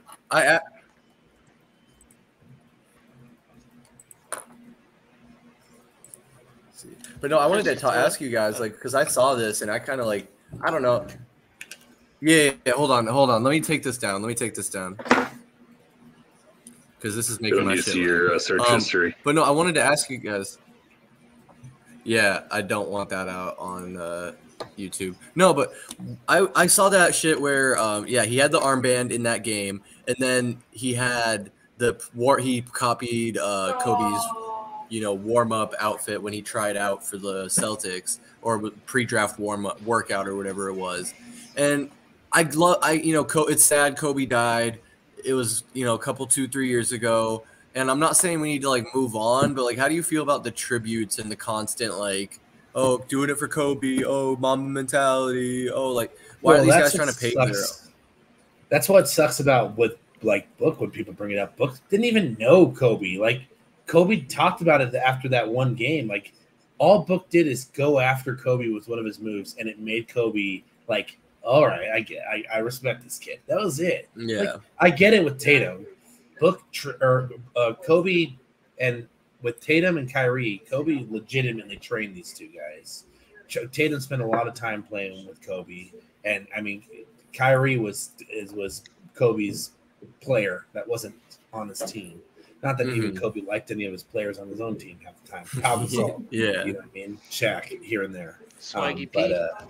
Yeah, I'm sure he loves him so much. He definitely does not love Nick Young. That's definitely not accurate. Yeah, no, I think that it's getting a little. It's annoying. It's not fun to. It doesn't. it's not a tribute anymore. It's just kind of like we don't need to continue to hear about this guy just because. Yeah. It's almost clout chasing, right? Yeah, like, absolutely. You're just trying to use his name to get the text message that he sent. Absolutely, that was fucking ridiculous. Well, it's going to be like unnecessary. Wait until Jordan dies, right? When Jordan dies, you're going to have dudes who never include Jordan in their top five, talking all this shit about how they love Michael Jordan. He was the best to ever do it, and all this other stuff. Yeah. Dudes don't even name Michael Jordan as the best player ever that are in the NBA right now. Well, he doesn't, and the thing is Jordan doesn't acknowledge players. We shouldn't be talking to dudes that don't include Jordan in their top five. Yeah. At least at the minimum, you got to put Jordan in your top five. Yeah, he's top three. Like, there's wiggle room of an argument, but like, what the fuck? Like, it's because dudes grew up idolizing Kobe. And they think Kobe is better than Mike, so Mike can't be the best of all time. That's their argument. See, all day long. With Kobe, I don't see that. I never see I don't think Kobe's ever high enough where he all dudes that are in the NBA right now talk about is how Kobe was like the clutch hero, right? Kobe also owns the record for most missed shots in a career. So like at the end of the day, not to bash on a dude who's passed away, but like it's not like. There are a lot of dudes that are idolizing the wrong people that are past players in the league. So I don't know. It's kind of a crazy thing to see. Idolizing him is wrong, but fucking bringing it up out loud, pushing it on your social media, and making it more than it is. Who cares that his wife sent you out some GG gear? She sent it out to every fucking player in the NBA. Yeah, exactly. She wants to support players and what Gigi and Kobe loved, sure, but it's not because you're anything special. I mean, the players that know they were important, Kobe knew it before he died, and they should leave it at that. But they're not. That's the problem. Is I get the be legendary thing for book. That's cool. Leave it on your shoes. It's fine. It is what it is. But the fact that Book has to answer questions all the time about it is weird because, like I said, Book didn't have a relationship with him. Yeah. And I don't have a problem with Book. Like he'll wear the Kobe's, but yeah, he's even come out and said like, I put the Kobe comparisons to rest. I'm trying to be my own player. Like, well, but he's always worn the Kobe's. He's always said he doesn't. And Book's a weird guy when it comes to shoes because he's not like all these guys with their sneakers and they got to keep them clean. His pair of Air Force Ones that he came out with, those were meant to get messed up so that you can see that they change colors. There's another pair of shoes that he's coming out with soon that are like casual shoes to wear. That's kind of what Book does. So like people talk about how Book doesn't have his own shoe line. It may just be because he just doesn't feel like it. He's got enough going on as it is. But I expect Book to be on the cover of 2K this year. By the way, I don't know. Really? I think it's gonna be Jason Tatum. He was just on the cover last year. Yeah. Oh, that's right. That's what I'm saying. There's no one else to be on it. You know Has Giannis been on it yet? Because I feel like twice. 17. I'm sure Giannis has been on twice now. Okay. Yeah, in some different editions. So Luka was the main cover one. No, Luka was the main cover one. It was Luka. It wasn't at three. Maybe Jason Tatum had like a version that he was on because they had like six different covers, but. Last I read, Jason Tatum was like the top person that they were anticipating was going to be on it. I thought for sure he was on one of the covers, but yeah, if he's not, then yeah, he would be the one on the cover. But because Embiid's already been on the cover too, right? Wasn't he on the three cover? Like there was a three different covers, and he was on one of them. I don't remember Embiid being there. I think who was on the – you want to know the most random cover athlete for 2K22? Oh, Embiid was on NBA Live 19. Damn it. Fucking Rui Hachimura was on the Japanese cover for 2K22. That's cool. Of course he was. That's cool, though. Yeah. I just thought that was funny as shit. Jordan Brand has been bumping him, man. They've been pushing him like crazy. Yep. Well, yeah. Wow. According to this article, they think the best shot at cover athlete is Jason Tatum, Joel Embiid, or Nikola Jokic. If Jokic gets on the cover of anything this year, it would be nuts because he kind of already. Can they do two white guys back to back? Well, European international players own the NBA right now. It is what it is. I mean, the top four of the top five players in the NBA are Europe. Oh no, you could make you could make an argument that five of the top five, if you consider, like if you really wanted to, you could say Luka, Joel, Nikola, and Giannis. There's four, and then who else is there? There's one more, isn't there? Or no, so it's four. Four of the top five players. I was going to say, if you're looking at the top five players in the NBA, if you don't leave one of those top five for like any number of the dudes that have been like MVP in the last 10 years. Well, I mean, who's been MVP in the last 10 years? Two of those dudes have taken, what, five of the MVPs? Steph won it twice in the last 10 years. Boys, yeah. I hate to leave you, but my dog is begging me to get walked right now. Yeah, your dog is all good. We're creeping up on the 2 hour mark. It's hell yeah. Nine, so. All right, Ian, thanks for stopping in. Yep. I'll talk to you later, guys. For sure. Later. Later. But, yeah, I mean, the international guys right now really do kind of run the NBA. Oh yeah, but I mean, a lot of it I think is tricky because they are on really good teams right now for the most part, except for Jokic. Like a lot of these dudes are on teams that are built up around them already. Jokic, for whatever reason, doesn't really have a team that can stay healthy, so he's just not quite there. But if Jokic and Jamal Murray were healthy this year, they probably would have beaten the Warriors by themselves. Trade DeAndre Ayton for Nikola Jokic. Done. Yeah. That's a trade I'd take. If only it were that easy, right? Jamal Murray really does. It's like, as far as fitting, like meshing with Jokic, yeah, I can't think of anybody that could do it better, man. He's annoying. I fucking do not like him, but man, he's good. Which player? And Jamal Murray. Oh yeah, he's pissed. It's so weird that he didn't come back. He looked like he was gonna come back in like March. Like when you watch him warm up for games, he looked good. I think they were just afraid he was not quite there. I think I remember there was an announce crew that had said like he had like tweaked it. He had like retweaked an injury that he had that he sustained during training, and they were like, "Yeah, let's just hold him just in case." Like it was. Yeah, because how old's Jokic? 27, if that. 26. Oh, is he that young? Jokic's 27. Yeah, born in 95. Yeah, they got plenty of time. Wow. Man. And the way that Jokic plays, there's like Jokic getting hurt sounds insane because he doesn't jump. He doesn't jump. You know who else is 25? Book. Yep. Yeah. You know who got plenty of time? Michael. Pretty much everybody on the team. Well, that's why that New Orleans team is fucking terrifying next year. I don't think they're as scary as you think they are, honestly. Oh, man. You don't think Zion drops 25 pounds. Zion is insane, man. If Zion plays more than 41 games next year, I will be fucking shocked. But you don't think that if they had CJ McCollum from like the beginning of the season last year, that they're not a top 5 seed, maybe a top 4 seed? I don't know if CJ McCollum would have been on that. I mean, yeah, it's a strong hypothetical at that point if they'd had him the whole year, but there was no way he was going to be off Portland before the midway point in the year. There was absolutely no way they were going to trade him. So. They're about to have him for the whole year, though. You're saying they're a top 5 seed? Yeah, absolutely. Probably, yeah. I would say. It depends on how Anthony Davis plays. But I don't think they're that scary in the scheme of things. If Anthony Davis is healthy and Russell Westbrook is allowed to just be the third player, but Russell Westbrook doesn't want to be a third player, so the Lakers would be fine if they just find the third dude that actually wants to fucking, just. Could you imagine him just fitting into a role? I know. I mean, good God, man. If the guy just put his ego aside and was able to really be part of a team. I saw your tweet yesterday. You're like, really, dude? The triple-doubles? You think that you're still an all-NBA? Dude, he would change any NBA roster. I swear. Yeah. I swear he would. Mm-hmm.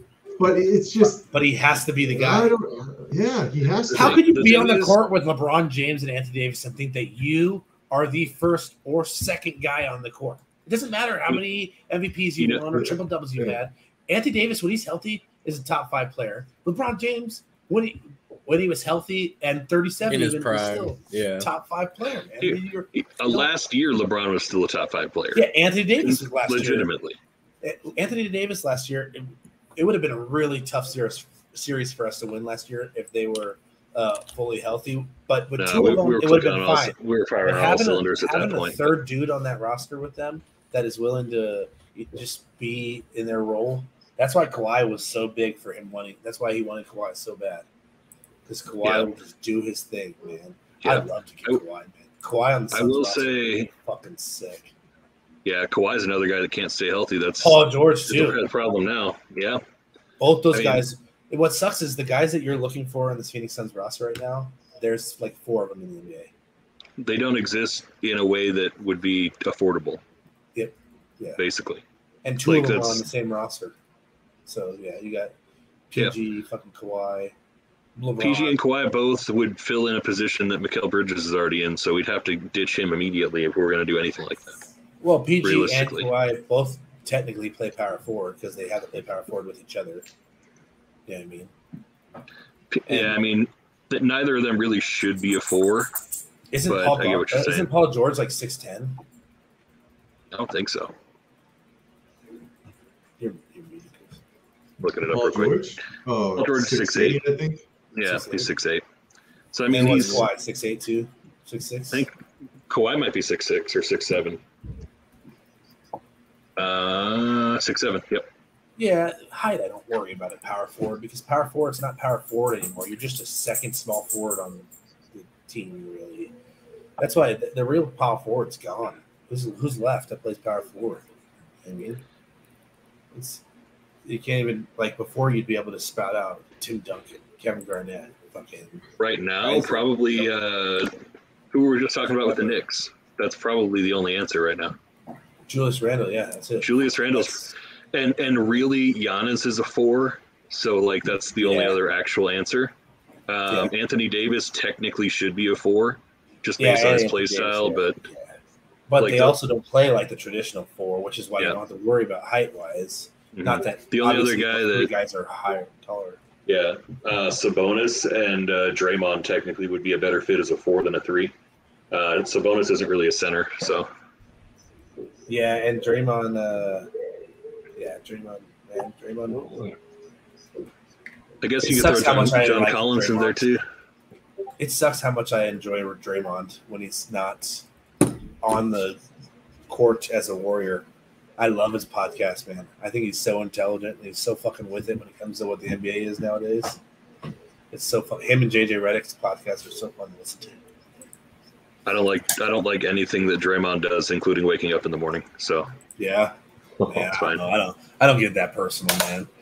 Even Luka now, I might spit on him if I see him though. I mean, only for losing to him. That's it though. Back on. I'm gonna call it. All right, Cody. We'll catch you later. I gotta eat some food. Thank you guys. Yeah, I need it. Later, man. All right, you guys have a good night. You too, bro. Later, man. I'll give you my final thought real quick because you were talking about Westbrook and we're talking about Luka as well. I think Luka is basically Russell Westbrook playing at half speed, but he learned how to shoot. Like they're basically the same player. But that alone is gonna change the longevity of his career because he doesn't have to jump over people. Yeah, so I'm just saying with Luka, like he plays hero ball just like Russ does, and it's going to rub everybody the wrong way. It's the same thing that drove KD to not want to team up with Russ anymore. You know, everything's going to be the same trajectory, I think, for Luka at this point. Yeah, absolutely. Yeah. So. Yeah. Yeah, definitely. Where'd Mike go? He said he had to piss. He wanted to talk Cardinals one more time before Cody left because he wasn't really – offering any of his opinion on the Sun situation, but yeah, I tried to switch to Cardinals, but you know, we had a good little run there, and then it bounced back. There's still only so much to talk about because we don't know what this roster is going to look like at all. Yeah, exactly. I don't think we know what the Suns are going to look like for next year either. Mm-hmm. There's a lot of question marks right now. Mm-hmm. Yeah. Wait, what happened? Cody left. He bailed. Yeah. He was looking hungry, I guess. Yeah, well, that's the name of the next one, just Cardinals. Just an all There's plenty. Yeah, there's plenty of stuff to talk about with the Cardinals. Yeah. My goodness. Fuck. Yeah. I think I will have to hop off of here as well, guys, but I will catch y'all later. You guys close this shit out now that you listen to us talk the whole time. No, it was good having you guys. Like, this is going to be awesome. We can hop in here. We all got a lot to say. Sometimes some of us will have more to say than others. So we've done 5 episodes of the Heat Check podcast. And so I think it was good to get this content going, introduce you guys, because you'll be supporting cast for sure, coming in and out. And so just thank you guys for coming on. For sure. Yes, sir. Good to be here. All right. See you, boys. All right, fellas. Have a good night. Guys. Peace, fellas. Michael Benjamin. I would call this a success. Dude, that was awesome, man. You know, it's always good to talk between us and you and me and you, me and Cody, and talk about kind of what we're seeing. But to get other people's perspective in and really kind of dissect different things throughout the leagues and what we're seeing and what we might need and whatnot. It's really cool to see different perspectives like that. I mean, like you could tell, I remember a couple of times, like on our podcast that we've been talking about, I think you made one comment where you're like, oh man, this might be the downfall of our stuff because we keep agreeing with each other. Yes. There's plenty of times where both Matt and Davey and Ian kind of had comments where I was like, I don't know if I feel the same way, but they backed it up and they were able to really, you know, bring to light what they're seeing. And that just makes me more of a in-tune sports fan. You know what I'm saying? Really dissect things that I might not have been looking at. Because, you know, when you're a player too, you look at certain things, right? You'll know this as well. I play in different aspects on when it comes down to basketball. You know, I play a big man role. I can handle the ball at some points, but you know, I'm looking at body control. I'm looking at positioning on the boards. Are you really working hard and getting to your spots and that kind of stuff? And other guys are seeing completely different sides of the ball. And those are the kind of viewpoints that we have to see to really dissect the entire game. So I am more than appreciative. Yeah, I am more than appreciative to get more viewpoints in and start talking about it. And it's already natural for those guys, you know. I know Davey does his streams, or he used to, big time with gaming, and Matt, he knows his stuff, man. He's been around the games. He's in tune to what's going on. So yeah, I'm really excited to kind of see where we can go with the rest of these I don't even know what we're going to call them yet. Are they Heat Check? Are they not? Are they round tables? I kind of like the round table thought that you were going with. So I'm something really excited like that. To see where we go. We'll figure it out, because I think this, you know, the format of this and just the conversational, you know, because like normally, you know, with the Heat Check, like we're kind of like boom, you know, like I said, we're trying to stay on topic better. Me personally, I'm definitely trying to stay on topic better when we pose a question, talking it through, and giving each other the floor. And I like that it'll probably be a smaller setting where it's either the three of us plus one guest, or maybe just the three of us, or just one or two of us, depending on who can make it. And we can really parse out some things, you know, with just that small group. But opening it up, I agree. I like having the different perspectives, and like it's very easy for me to disagree with Matt. He's my older brother, so I'm naturally inclined to disagree with whatever comes out of his mouth. But you've been doing that for 27 years, right? Exactly, 28, almost 29. Shit. But yeah, no. But all jokes aside, I love Matt. I was happy he was able to join us for 2 straight hours. Davey joined us for 2 straight hours. Ian was here the whole time, 2 hours. Cody came in looking tired after Top Gun. I know, guys, anyone either watching this back, because I hope we get this replay up. It should go straight onto YouTube when we're done. I'm getting this is our first live stream, guys. We're figuring it out. I know there's only 2 people watching, whether it's us, probably family, friends. That's what we're working with right now. We're working with our family and our friends, and that's where you start. Grassroots movement. I'm not trying to buy viewers. I know there's places you can go online and buy like 1,000 viewers, and somewhere on the other side of the country, some farm of computers and cell phones will be streaming your video to get it boosted. But we're not going to do that. But yeah, Mike, I don't want to just ramble on here, but like you said, I don't know what we're going to do with this. I mean, I know what we're going to do with this. I don't know what we're going to call it, though. I think some of them will be a Heat Check podcast when we can hop in here and do them remote, especially once we get more of the audio parsed out. My only hesitation in doing a Heat Check podcast with the current equipment I'm using is just the audio quality to put it out on the platforms like Spotify and Apple Music. Or Apple Podcast. I think that's separate from Apple Music. But either way, we'll figure it out. I was kind of one of the times when I stepped away to use the restroom, I kind of pulled it up on my phone, and the audio sounded decent, just playing it through my phone speakers. And I know Davey obviously has a good mic. Oh, here we go. We can pull this up. Davey says, "Thanks for having me, boys. I'll have a buzzer to let me know when to shut up sometimes. LMAO." Yeah, maybe I'll just hit the mute button. Maybe I'll just start muting people, kicking them out of the chat. Like I can just, guys, if I just want to talk to you, I can just kick Mike out of here. We don't even have to talk. We can just talk, you and me. And then when Mike's ready, when I'm ready to hear Mike again, I can bring him back in and let him have the floor. So we might have to do something like that, Davey. That's a good idea because I know and like right now I'm going on this long-winded rant, so I think my buzzer for Around the Horn is expired, and Mike, want to give you the floor to say anything that might be on your mind before we shut it down.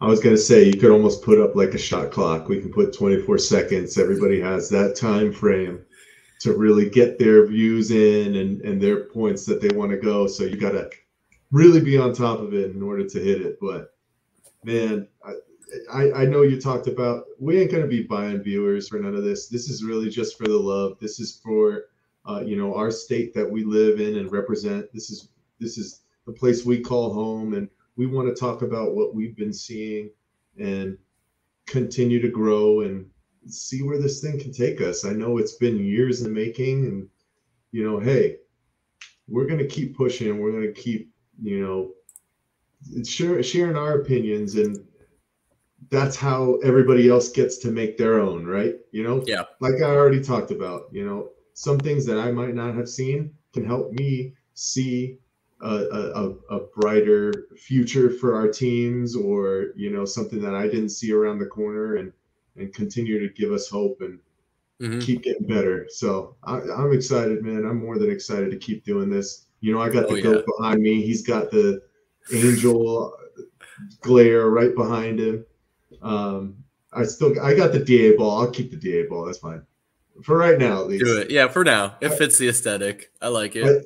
And I got the peak shoe. Shout out Cody Cunningham from Jason Richardson. That's a left-footed shoe from Jason Richardson when he was with the Suns. So, got to represent a little bit. One of these days, I'll put my Sean Marion poster behind me as well. But man, Chris, I appreciate the time, man. Absolutely. I'm so excited to keep doing this, man. Yeah, man, it was a pleasure having you and a privilege.